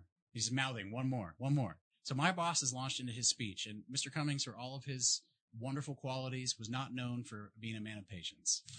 Mm. And so I'm thinking like, holy crap, I got to write something down. I got to write like reserve your time because there's a difference between reserving and yielding. It's not important, but Mm. I'm thinking like, I got to write notes. I got to do this fast. I'm like, we only had 45 seconds to start with. How am I going to pull this off? So I jump up, I lean into his ear and I say, sir, please reserve your time. They have one more speaker and I sit down. And And he hated you for it. oh, and I know, and so, and so, I'm gonna go look for it. right. So you can find it. I will find it. It's yeah. not a good look. Yeah. It's not a good look. And so my colleagues Oh are back in the God, office watching this on C-SPAN and they said they all watched it and went, oh shit. Uh, like that's like the scene in the movie where they tell you, "Look, you're the smartest guy in the room, but you're not allowed to talk." But you fucking talked. Like that was your moment. Well, Like, so the that was the your the, yeah. the spot where you saw me giving side eye is where the guy's waving his arms around saying we have one more speakers. Ah. That's that look it's says his fault. that look says you fucking kidding me. I love it, dude. Because Oh, it's man. like, and here's, here's what I love. It's like, there's such a humanity to politics. You Oh, know what I mean? yes. There's because like we, because sometimes we think of politicians or anyone involved in politics is like, oh, they're just these norm, there's people that are just up here that they just would They're never. robots. You know what I mean? And it's like, Right. nah, dude, you have feelings, bro. Like Yeah. this Right. can fuck up your whole life. Well, like so, you know, I came back from DC. Yeah. Uh, in 2016. Okay. And I started working here in the state legislature, and I was the ranking assembly committee member on, or not committee member, committee staffer on cannabis policy. Yeah. Right. So I was in, in charge on the committee level of writing the law that would become our, our legalized cannabis system. yeah. So- Miles welcomes you. So, Oh, yeah. so through that process, you have to build coalitions to get that done. And as a result, some of my favorite people from my time in the building here in Sacramento are Republicans. Yeah. Like some of the people that I hang out with, I shouldn't say the most now that we're in coronavirus, but like some of my most lasting friendships are Republicans, Yeah. including Republicans, me- Republican members of the assembly who came to me and said, Hey, I know you're working hard. I can tell that you're really passionate about this. Let me give you my cell phone number. So if you ever have a question, you can call me. oh, nice. I never Oh, got right that on. from any Yeah. Democratic members of the state legislature. Yeah. I Right? mean, and that's what we're trying to teach here too. Is kind of like I've said this. Like it's people. I know, It is. I've known some shitty ass Democrats. yeah. people that are considered themselves Democrats that supposedly are for what I believe in, but then I've met a bunch of Republicans that are like, yeah, they love their Trump, but we can still have a conversation. Right. And it's, that's Right. just it. I don't know any stories about Republicans where they got caught by the FBI stuffing money into their freezer, but I know a story about a, a Democrat that did. Yeah. Right? It's possible on both sides. On both Yeah. ends of the aisle, you know, and it's so it, it it leads me to this part. Like, where do you see yourself and say, This is a trap. you know what? Let me stop. This is a trap. because I just remembered this stuff. I must. Nope. You know what? Let me just say this. This been, So let me let me let me like right this now. is, what are you? This is you've been selling me No, rope no, for no, like thirty minutes now. Let's talk about strike the vote. spark What- the yeah, vote. Spark the vote. Spark Yes. the vote. What is it? Don't strike it. No, you got to but you know what? Let me it. answer your question. Yeah. Let me answer your question. Because you already know what it is. I do know what you what you're going to ask me is what do I want to be doing in five years? Yeah, man. Where do I see myself? Yeah. If I continue to be blessed the way that I have been, if I continue to be surrounded by good people and be given the opportunity to good, do good work, I Mhm. will still be doing that in five years. Yes. I don't know what kind of a title I will have under my name. I do not know what kind of money I will have behind my name. Lord willing, it's more than I have now. Don't Yep. forget about us if it is. But Hey, don't forget about We Are We are Sacramento. Sacramento. We'll be back. we need work out. you guys are the. Breakfast Club of There Sacramento. I'm not going anywhere. Yeah. We have been told that before. Thank Yeah. you. That is the biggest compliment you can give us. Yeah. Thank you. I appreciate that. But so I, I want to be in a position like I told you this when I got here, right? Like Yeah. I'm not from here, right? Right. when I was growing up, Sacramento was a place that you drove through on your way to Yeah. Tahoe. Yeah. Yeah. You got gas and went to Lake Tahoe. Yeah. Right. Or you stopped at the train museum. Right? Yeah. I If- could draw if- you a map of the train museum before I ever lived Damn. here. See, there's people like I don't White I've people been. stuff, Mari. Yeah, I'm like I don't think White I've ever people been in the stuff. train Yeah, museum, white- guys, white or people maybe stuff. like in second grade or something. Yeah. Them But you thirty grew five up here, dollars. right? For I us, it was a did. two-hour trip. Exactly. My Exactly. dad would get us all hyped before he drove us for two hours. Um, Did you guys go to that? You guys Yeah, ever? Have did. you been? See, okay. But then All right, again, all right. I didn't want to be a zoo train conductor. Right. Yeah, well, that's true too. Yeah. And two, I wouldn't have gone if it wasn't field trips in school. See, Yeah. okay, I, I Yeah. must have gone through Yeah. a field trip, but I feel like I can't remember shit. Right. It's the stuff that you take for granted when yeah, you're from here. absolutely. Yeah. But so like so like I when when my when my former wife told me that we would be moving to Sacramento, uh, I was like, why? I- right? Uh, Because the I had You're Roseville valid for that. Galleria. Uh-huh. We had grown up. We had drawn a box between Healdsburg over to Sac down to Monterey. We said if we live anywhere in here, we'll be close enough to family where we'll be fine with. it. yeah. Yeah. And Sacramento was on the edge of that box, she got a job here, so we moved here. Yeah. Right. And I am so blessed that that's what happened. Love it. because shortly after that happened, we split up. Things happened. Yeah. And I got dropped in the city with no friends. hmm My brother lived here, but he was he lived with his girlfriend. He was going through school. He was going through the police academy at the time. He was working hard. He didn't have, you know. Yeah. And so I was basically on my own. And so I got a job with Brew Bike. Yeah. I can't remember what your question is anymore, but I'm going to tell you why I love let's Sacramento. go. Yeah. So you, you got it. Yeah. So Why I do you gotta- love Sacramento? I got a job with Sac Brew Bike. Yeah. And those people saved my life. yeah. And I don't mean that in any sort of exaggeration. When I, when you are going through a breakup, much less a divorce, it can be devastating. When my mom passed away, it was the hardest thing I'd ever gone through until Mhm. my divorce, wow. Yeah. right? Because when you get divorced, that person doesn't disappear. They're out there somewhere. You Yeah. think about it. You run into and them at the mall. And that can be really personally devastating. Yeah. And that was really challenging for my mental health. I'd married my high school sweetheart. That's tough Yeah. Mhm. right? But I went to this group of people, and it was not a group of people I would have found on my own, right? I had come from white collar politics, Mhm. right? I had come from advocacy at a very high national level where like we work with those people, but like we're getting like a one page memo of like what people on the street say. Right. Damn, you're getting like little snippets when you're a staff because you have two minutes to make a decision and you just hope that whoever gave it to you vetted it. Oh, Right. Wow. But I, so I wasn't planning to go back and like bartend. Yeah. But I went and the first person, actually, when I called, they said, we don't want you. We look at your resume and you're overqualified. There's no way you're going to fit in here. You're way too square. That's what they said. That's it. They didn't say that on the phone, but I found Oh. out afterwards that was why they didn't, why Oh. they passed on me. Damn. So I walked in one day wearing my suit coming back from a job interview and they said they saw me on the cameras and they went, oh shit, what we do? Ah. And the peop- Damn. and they ended up hiring me because I showed up. Yeah. So Yeah. again, to your point earlier, if you show up, you can make things happen. Yeah, I agree. Yeah. And so, like, my best friend was my manager. My best friend is a non gendered person that grew up in Maine and moved to Sacramento. And they are one of the most phenomenal human beings in I my love life. And. I am so Right. blessed to have them in my life. And I met their fiance, Yeah. who is a very outspoken, shout out to Keiko, Keiko, shut up. uh, who's a very outspoken advocate for the LGBTQ plus Love community it. Yeah. right? And I would not have probably gotten hooked up with those people, right? So I got to meet people that were involved I in the love art scene. I got to meet people that were from other communities than me, people that hadn't grown up like I had, people that had other life experiences, people who had a sec- different uh, sexual orientation than I did. I got every one of us was different, and I was like the token white guy, Yeah. Huh. right? So we all got to know each other. him. That's what we I know you got Yeah. Miles over here. Yeah. I'm moving in on your Yeah, turf. That's all right. It's all right. That's so That's funny. right. But Team, so- teamwork makes the dream Yeah. work. Hell man. yeah. but it introduced me to the incredible beauty that is Midtown, downtown, and Yep. just in general Sacramento. I agree. Yeah. I agree. And I love that for sure. I know when I first met you or we spoke Right, right. when we first spoke, um, it was about voting. Yeah. So Spark the Vote Yes. is something that That's right. That we was had, question. Yeah, that we had mentioned or we had spoke upon, but tell our listeners exactly what Spark the Vote is. Yeah. So Spark the Vote is a 501c3. We are a Mhm. campaign of the Consumer Cannabis Policy Council, Okay. which is an advocacy organization orient, oriented around consumer issues. Okay. Mm. And like we were talking about the CFPB earlier. Yeah. Mhm. We are trying to do that kind of work for cannabis consumers, but we're not a government entity, right? Okay. Ah. So Yeah. Spark the Vote is oriented around getting cannabis consumers to mobilize and engage in politics, not just at the federal level, which I know is Mhm. easy and topical right now, Yeah. but at the state and local levels as well. Love it. Because Right. so much of the policy, especially cannabis related, that's enacted is happening at the state and local level. Yes. Right? So, like, Mhm. we enacted legal cannabis in California in 2016 with Prop 64 Yeah. but we still have more than 70% of the local municipalities in the state of California don't allow legalized cannabis business.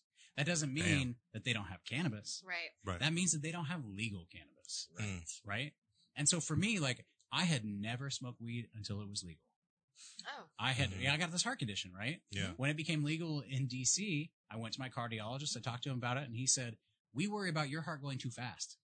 You're- You need to smoke Slow all the weed. down. he goes, he goes, now I would never tell you to inhale something, and let's all agree that inhaling something that's burning is bad for you. Absolutely. No matter what it Absolutely. No matter what it is. Absolutely. He says, but as far as cannabis and what it's going to do on your body, I don't know. Yeah. So I was like, okay. So I moved to California. I'd never done it. It became legal here. I went and got my medical card. I wanted to see what the system was like. I had heard that it was way too easy to get a medical card and that people were gaming the system. And you know what? They That was true. They were. Absolutely. Absolutely. That was absolutely, Absolutely. true. It was a totally Yeah. failed system And of I- regulation. And I I, don't think there would be anybody that took advantage of that situation that would would disagree. with you. Absolutely. I Yeah. think, Right. I think I'm, I'm it my hands up. It was well known. It was a joke. yeah, it was Yeah. well and known. it and and so it but that speaks to like the issue that we have with implementing laws right? Mm-hmm. right. so like when we were implementing prop 64 we were looking at what had happened with prop 215 yes. and saying that kind of worked and it helped a lot of people but how can we do better and you Yeah. have to we, we learned about that on the state level and we're trying to apply those lessons in other states Yeah. and so we're trying to reach out to cannabis consumers like we're about to do a phone bank next week with nj can 2020 in, Cal- Hmm. in in new jersey they are trying to legalize cannabis for recreational use right Dope. and the problem that they have is that it's on the back of the ballot. So they see something like, and I don't know the hard numbers, but it's something like a 65% drop off in voter engagement between the front of the ballot and the back of the ballot just because people don't know to turn it over. yeah. So we're going to call voters for them and say, hey, turn over your ballot. We're not even going to tell them how to vote. We just want you to have an opportunity to have your voice heard. right. Right. And so There's that's the kind stuff of work. in the bag. Yeah. I love exactly. it. And so that's the kind of work that I find really exciting. That's the kind of stuff that like feeds my heart as a former history teacher Yeah. because the stuff I didn't love like telling people about the Louisiana Purchase. I love telling people about the Louisiana Purchase because it told them how big government can be and how hard we can, what we can do to get involved and do Yeah. all these different things, right? Yeah. How the system of government works. And we can apply those concepts to local governance through changing law here in Sacramento, changing law at the county level, changing it whether you live in New Jersey, Arizona, Mississippi, wherever you're at, you can get involved if you know how Yeah. right? Like you're never going to bake brownies if you never know how to turn on the oven. So what we're trying to do with Spark the Vote, what I'm trying to do with this YouTube show that I have, Turn what on I'm the trying, oven. Mhm. what I'm trying to do with like my Instagram and stuff is make it so that you know how to turn on the oven. Yeah. I love Because it. Let's do the work.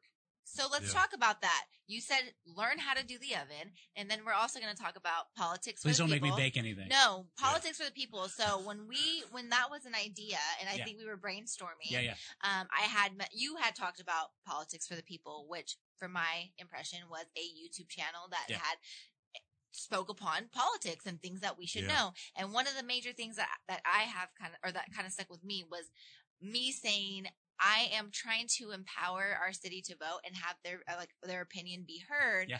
However, people like me do not know shit about politics, right? So Yeah. I was trying to figure out ways that I was going to be able to do it on my end and without giving out, you know, incorrect information and things like that. And then he was ta- started talking about politics for the people, and I think that's great. So that's something that I definitely want you to explain to our listeners, like Yeah. what- So- exactly what is that? So basically, Politics for People is a YouTube show that I started this summer. Yes, Mhm. and it came out of this like when George Floyd got killed, we had these protests around town, right?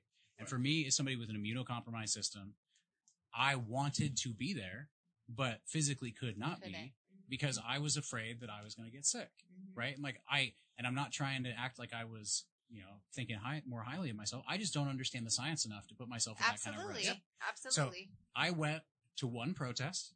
It was the big one, right? We had that protest on Saturday that everybody went to. Everybody went to Right. I was there, and that was good. And then I went home and quarantined for 15 days because I was stressed out, and I was like, I can't, I can't do that because it scares me, hmm right? But I want to be able to do something. So I thought about, okay, I have this teaching credential. Like the state of California says that I can educate people.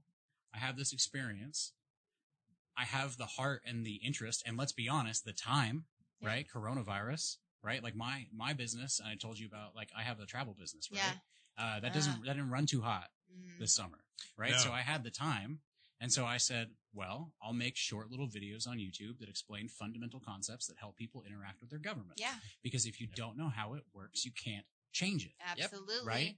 Like, like, like I, I have all these, I have all these statistics and stuff that are running through my head all the time, right? Like, if you are, go, if you're pissed about something in your neighborhood, right, you go fix it Yep. because you know the people that are involved, Yeah. Yeah. right? Mhm. If something's happening, you know how that works. You know whose door to knock on. You know who to talk to. You know how to talk to them because you're used to being around them. Right. You might not know that about your city, You're but right. you can But you, yeah. You're right. Yes. right?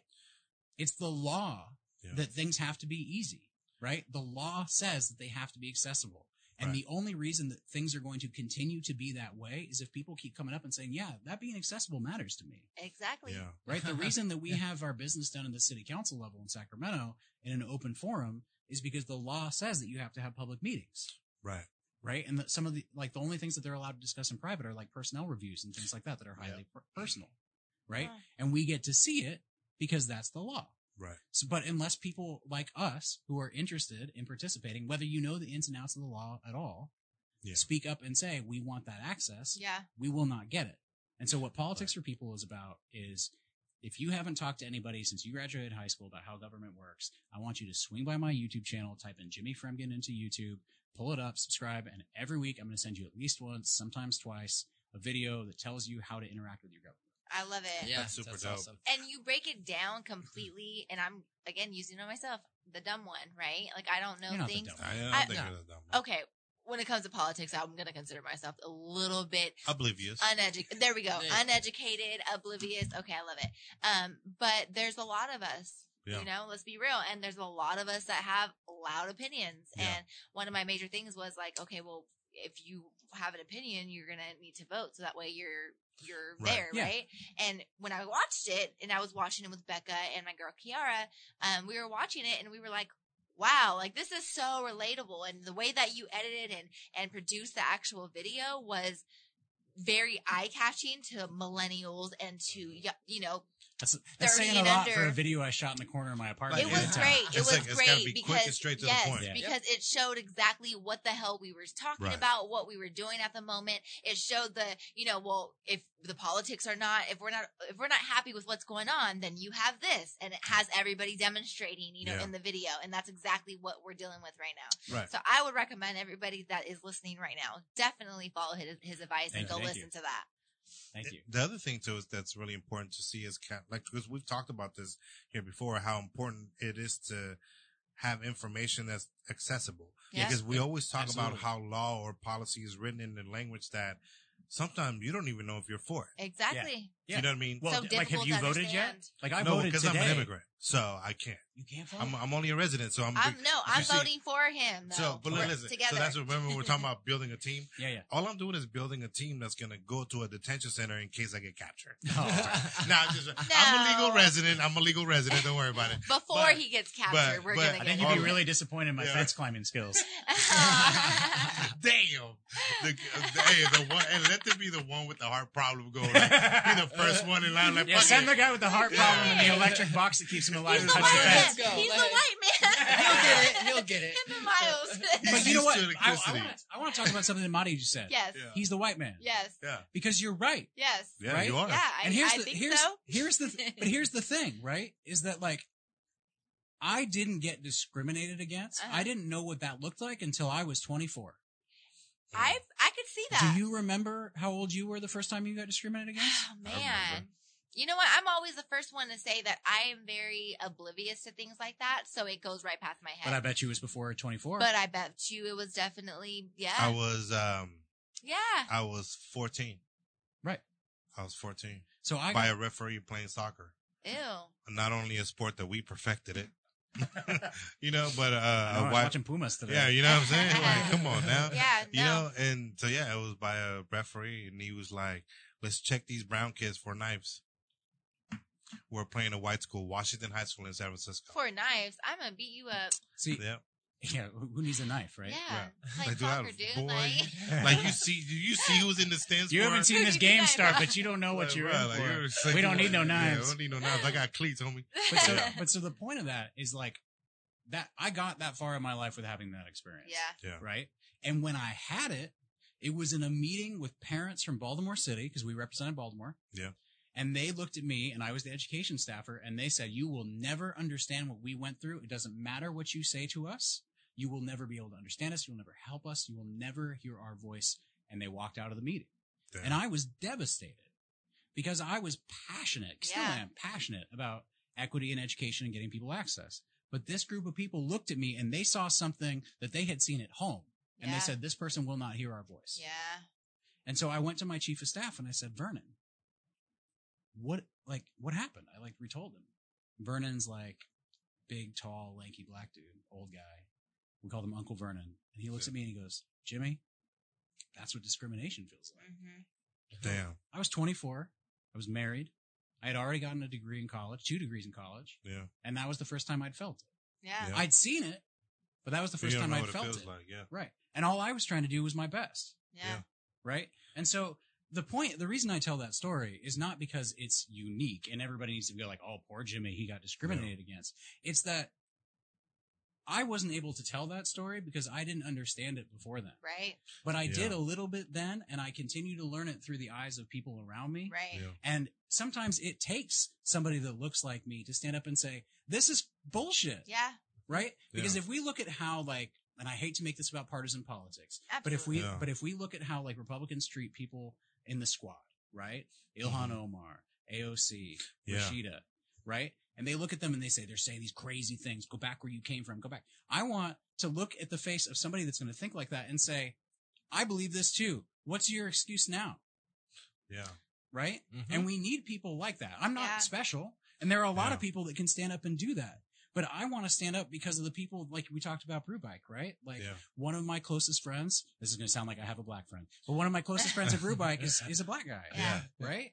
And I love him, right? Thanks Yeah. for the, The- disclaimer. the, fir- the first people that I called when I when I start having career questions are like my friends back in DC and they're black. Like it doesn't matter. Yeah. We're Yeah. all people. They're my Yeah. family, just like Yeah. anybody else. Yeah. But the fact that we are not willing to, uh, we as white folks have to take some responsibility and go stand up and say that is our family. yeah. Yeah. Mhm. Exactly. And this is not okay anymore. Yeah. Right. Mhm. And that's and that's another other thing That's that's true. important to let our white allies to say, look, this whole white guilt thing, I get it, I feel you, but that that prevents you from progress. Yep. That prevents you from going, nah, fuck this shit. This is wrong because you spend so much time going, oh my god, I feel so bad. Okay, I get it. You feel bad, but now let's go fuck some shit up. Right. Not literally, not burn anything. Right. Not inciting Let's not violence. do that. What I'm saying is, let's go change the system so that we're no longer having to deal with just uh, Hispanic Heritage Month. And, or, and that's a good yeah. point you bring up that because what does that go back to? Oh, I, I Yeah. feel Yes. so bad. Yeah. I feel so bad. It's not Yeah. about It's- you. Yeah. Yes. let's It's just go back to you. like, hey man, let's just. I think it's all it all comes down to, and I think it's so it's so admirable when it even comes to politics how it started. You know, it's just it's a it's a way to eloquently discuss issues between two parties that don't agree, and then make somebody else's lives better. Yeah. Well, it's just what we're seeing right now on the federal level, on the Yeah. state level, on the local level, all too often shows us that our elected officials, the people that have been there for a long time, have completely and totally bought into a system that only works for them, Yeah. Yes. right? Amen. And it may not work for them financially, but they get to go back to work and they get to go hang out and do their own thing and they don't have to talk to anybody, Yeah. right? Like Yeah. I signed up for an elected officials campaign this year hmm and I said, I want to help this person because I believe in what they want to do. Oh, I love it. And I got one email from them and it said, I'm not going to say who it was, Mhm. but it said, please donate to person's campaign so that we can help take back the House in 2020. Mm. Now, the House of Representatives has been controlled by Democrats since 2018, and somebody is coasting to victory because they don't have to talk to the people that live in their district. Wow. They don't have Yeah. to engage the people in dis- their district. They got, Yeah. I got, I signed up for that in June. I got one email that was in July. I haven't heard anything from them since Yeah. right? So there are a lot of people that are coasting. And that's not to say that they haven't done good work in the past, but, they're I'm gonna- sorry, if you're going to represent me tomorrow, you got to be working for me tomorrow. Yes, Yeah. absolutely. I have a random question. Yeah. How do you feel about Kanye being on the ballot? I think it is an incredible distraction, and I think that we deserve more respect Better. for our elected system. Absolutely. And I want to say something. Yeah. I think Kanye deserves better. I think Yeah. so too. I do. I like. I listen, so I know it's. I like the old yeah. Kanye. I think he's brilliant. I Right? love it. I- yeah, yeah. I'm the Kanye. like I know old that I know that that's a cliche, right? I like the old Kanye. I don't like the new Kanye. absolutely. Right? But like, I liked Kanye. Yeah. right? Like I have a bunch of his records. Yeah. Right? But when I look at Kanye and he and his family have been very open about his mental health struggles, Mhm.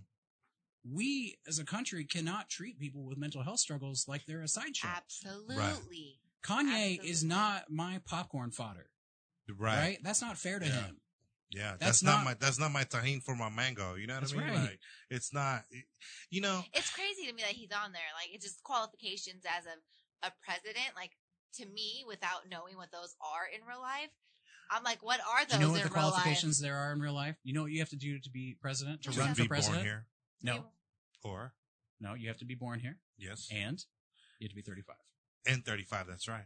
Yeah, That's only it. two. That's the list. That's the list.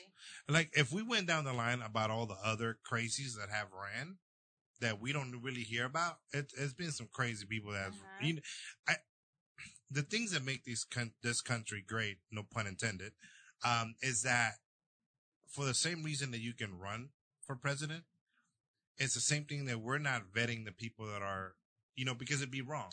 You know what I mean? yes.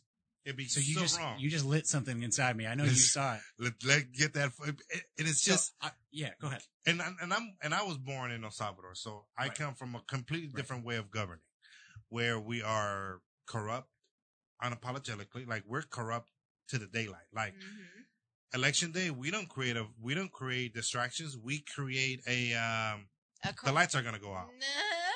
We Like, say, hey, I'm- we're putting fake ass The- ballot no, drop offs everywhere. Every everywhere. time there's an election in El Salvador, the lights go out at the time that the Oh, in El like, this is fact, this is factual. oh wow. Like the lights go Yeah. out for an ex- whatever amount of time no way.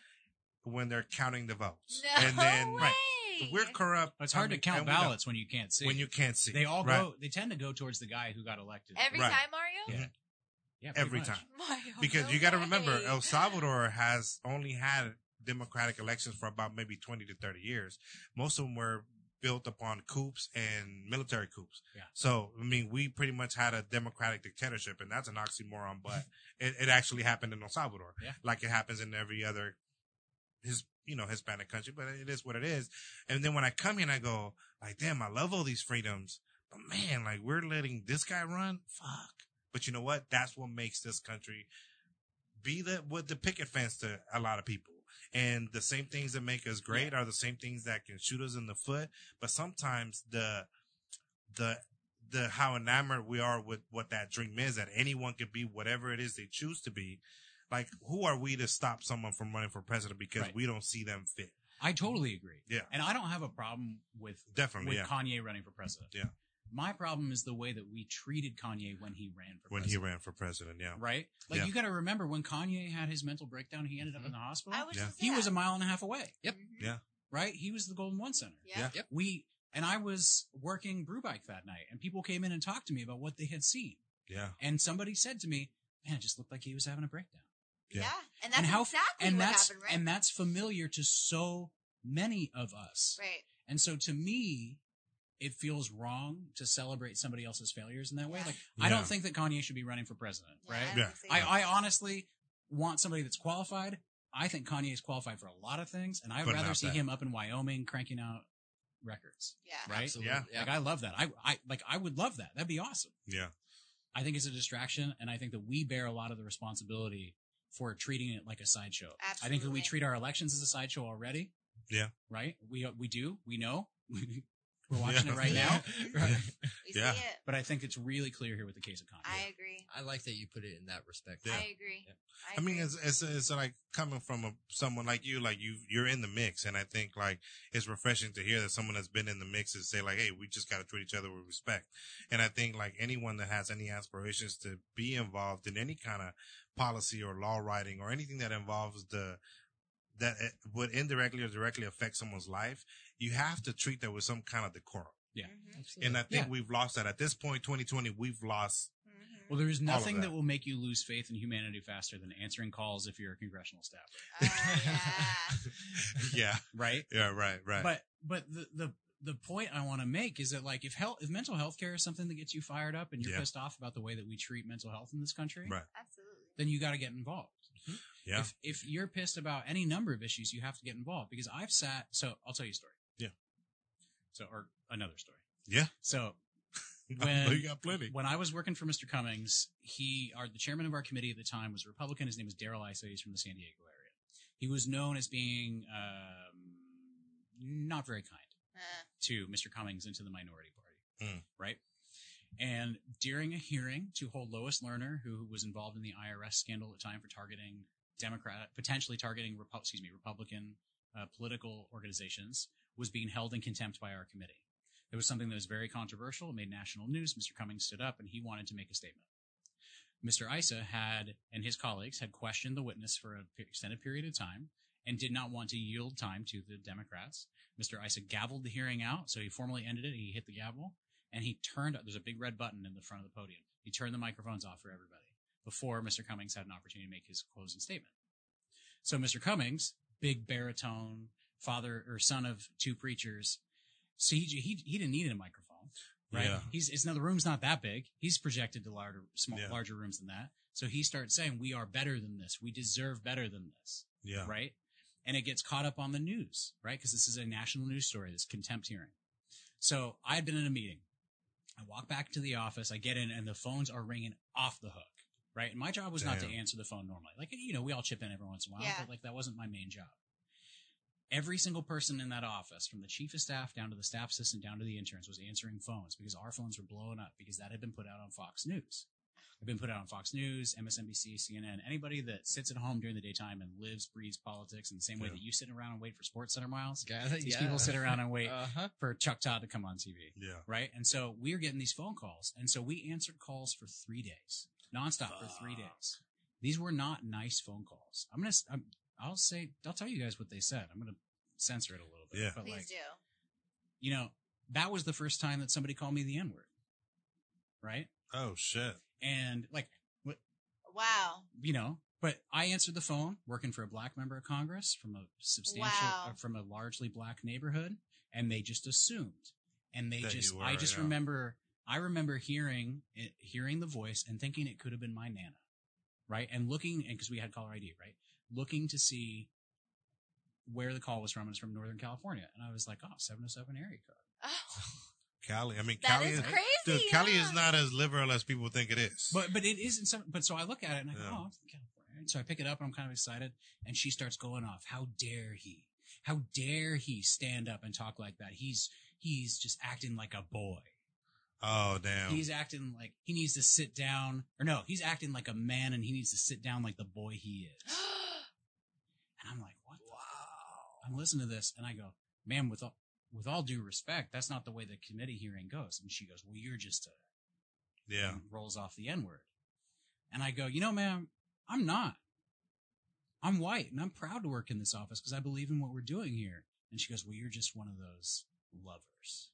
Drops, Damn. drops the N word again. And the way that she snarled it, where it curled off of her tongue, It's just pure hate, bro. pure hate. And we, we had calls like Ugh. that every day for three days, all Yeah. day. And so, yes, we are united by more than we are divided. yeah. Oh, definitely, yeah. yeah. We are more together than we are apart, but we have to look for that in each other. Absolutely. And Yeah. the other thing is, if you believe that we are united more than we are divided, you need to get out and vote. Because I guarantee you, somebody that knows how to call my desk phone at a congressional phone number, they vote. Oh yeah. Absolutely. They vote. And if you're not voting, you're Yeah. not getting heard. No vote is a vote for the other side or whatever side you're on. Or just whatever, or just Yep. whatever, Right? yeah. right? Um, because yeah. who knows? Sorry.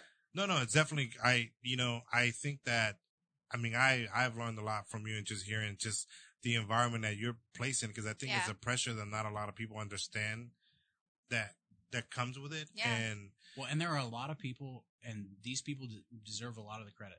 There are Yeah. a lot of people that are showing up in political offices here in Sacramento and local Yeah. offices in DC, staffers that worked hard, that pour their heart, their blood, and their tears into the work that Yeah. they do. And they are legitimately working to try to make the system better or how they Dope. think it is. And those people deserve to be acknowledged and they are true patriots. Yeah. That's what patriotism Yeah. looks like. Because you answer the phone, you listen to that, and then you turn around and do your work because you want to help that person have a better life. Right. That's patriotism. Yeah. Yeah. And there are people like that, and they deserve to be Yeah. acknowledged because I it's mean, not all just She may be a racist, but she might be somebody's grandmother. Yeah. yeah. You know, and you and you want to cap it at some point. You know what I mean? So Mm-hmm. now we'll we'll put it at this: Where can people find you? Your IG, Oh, man. your YouTube channel, everything. Give them everything. We got it all. Okay, so on the gram. So on Instagram, I am at jfrem, j dot f r e m. Mhm. Nice and easy. yeah. I have a website, it's jimmyfremgen.com. If you go to jimmyfremgen.com, you can get to my Instagram, you can get to my LinkedIn, you can get to my YouTube. Please go to YouTube, pop Jimmy Fremgen into the search box, subscribe, like, do all of the things. All right. What We'll we're trying to definitely do, like, I'm not, I'm not trying to act like I'm some influencer where I got all this reach, right? Yeah. What I'm trying to do is get to a place where people that are following along with the we're walking in South Sacramento, we're walking in North Sacramento, wherever we're at, we're trying to go out and make sure that people's lives are getting better. You want to be involved in that process, reach out to me. I don't care if you're a Democrat, you're a Republican, you're a socialist, you believe the lizards live in the sewers. I will help you find a place to put your passion as long as you're interested in making this a better community. Love it. Awesome. Super dope. So Right now on. we'll close the show. I we are definitely honored that you came. Thank you, Mike, for hooking Thank you so much for having me. Oh yeah, man. It's an honor to be Anytime. here. I've No, very much hey, enjoyed listening to Definitely. this. Um, It's great. and again, we'll just leave it at this. Uh, love the many to change the few. Politics is not identity. You know, we have a man here that's doing this thing, and he's definitely going to do a lot more. Well, And just so love the people around you. Yeah. that's all it takes. Just love Yeah. the people That's all around it you. takes. Hear him out. hmm And with that being said, Sacramento, you know we got an Instagram in this. We are Sacramento, 916. and you know we got an email in this. We are Sacramento 2019. at gmail.com, and you know we definitely got a website in this. We are Sacramento. 916. Nope, two. Yes. Just playing. what? Just kidding. Uh, just kidding. Uh, dot com, and we are Sacramento. Sacramento. Peace. Thank you, Sacramento. guys.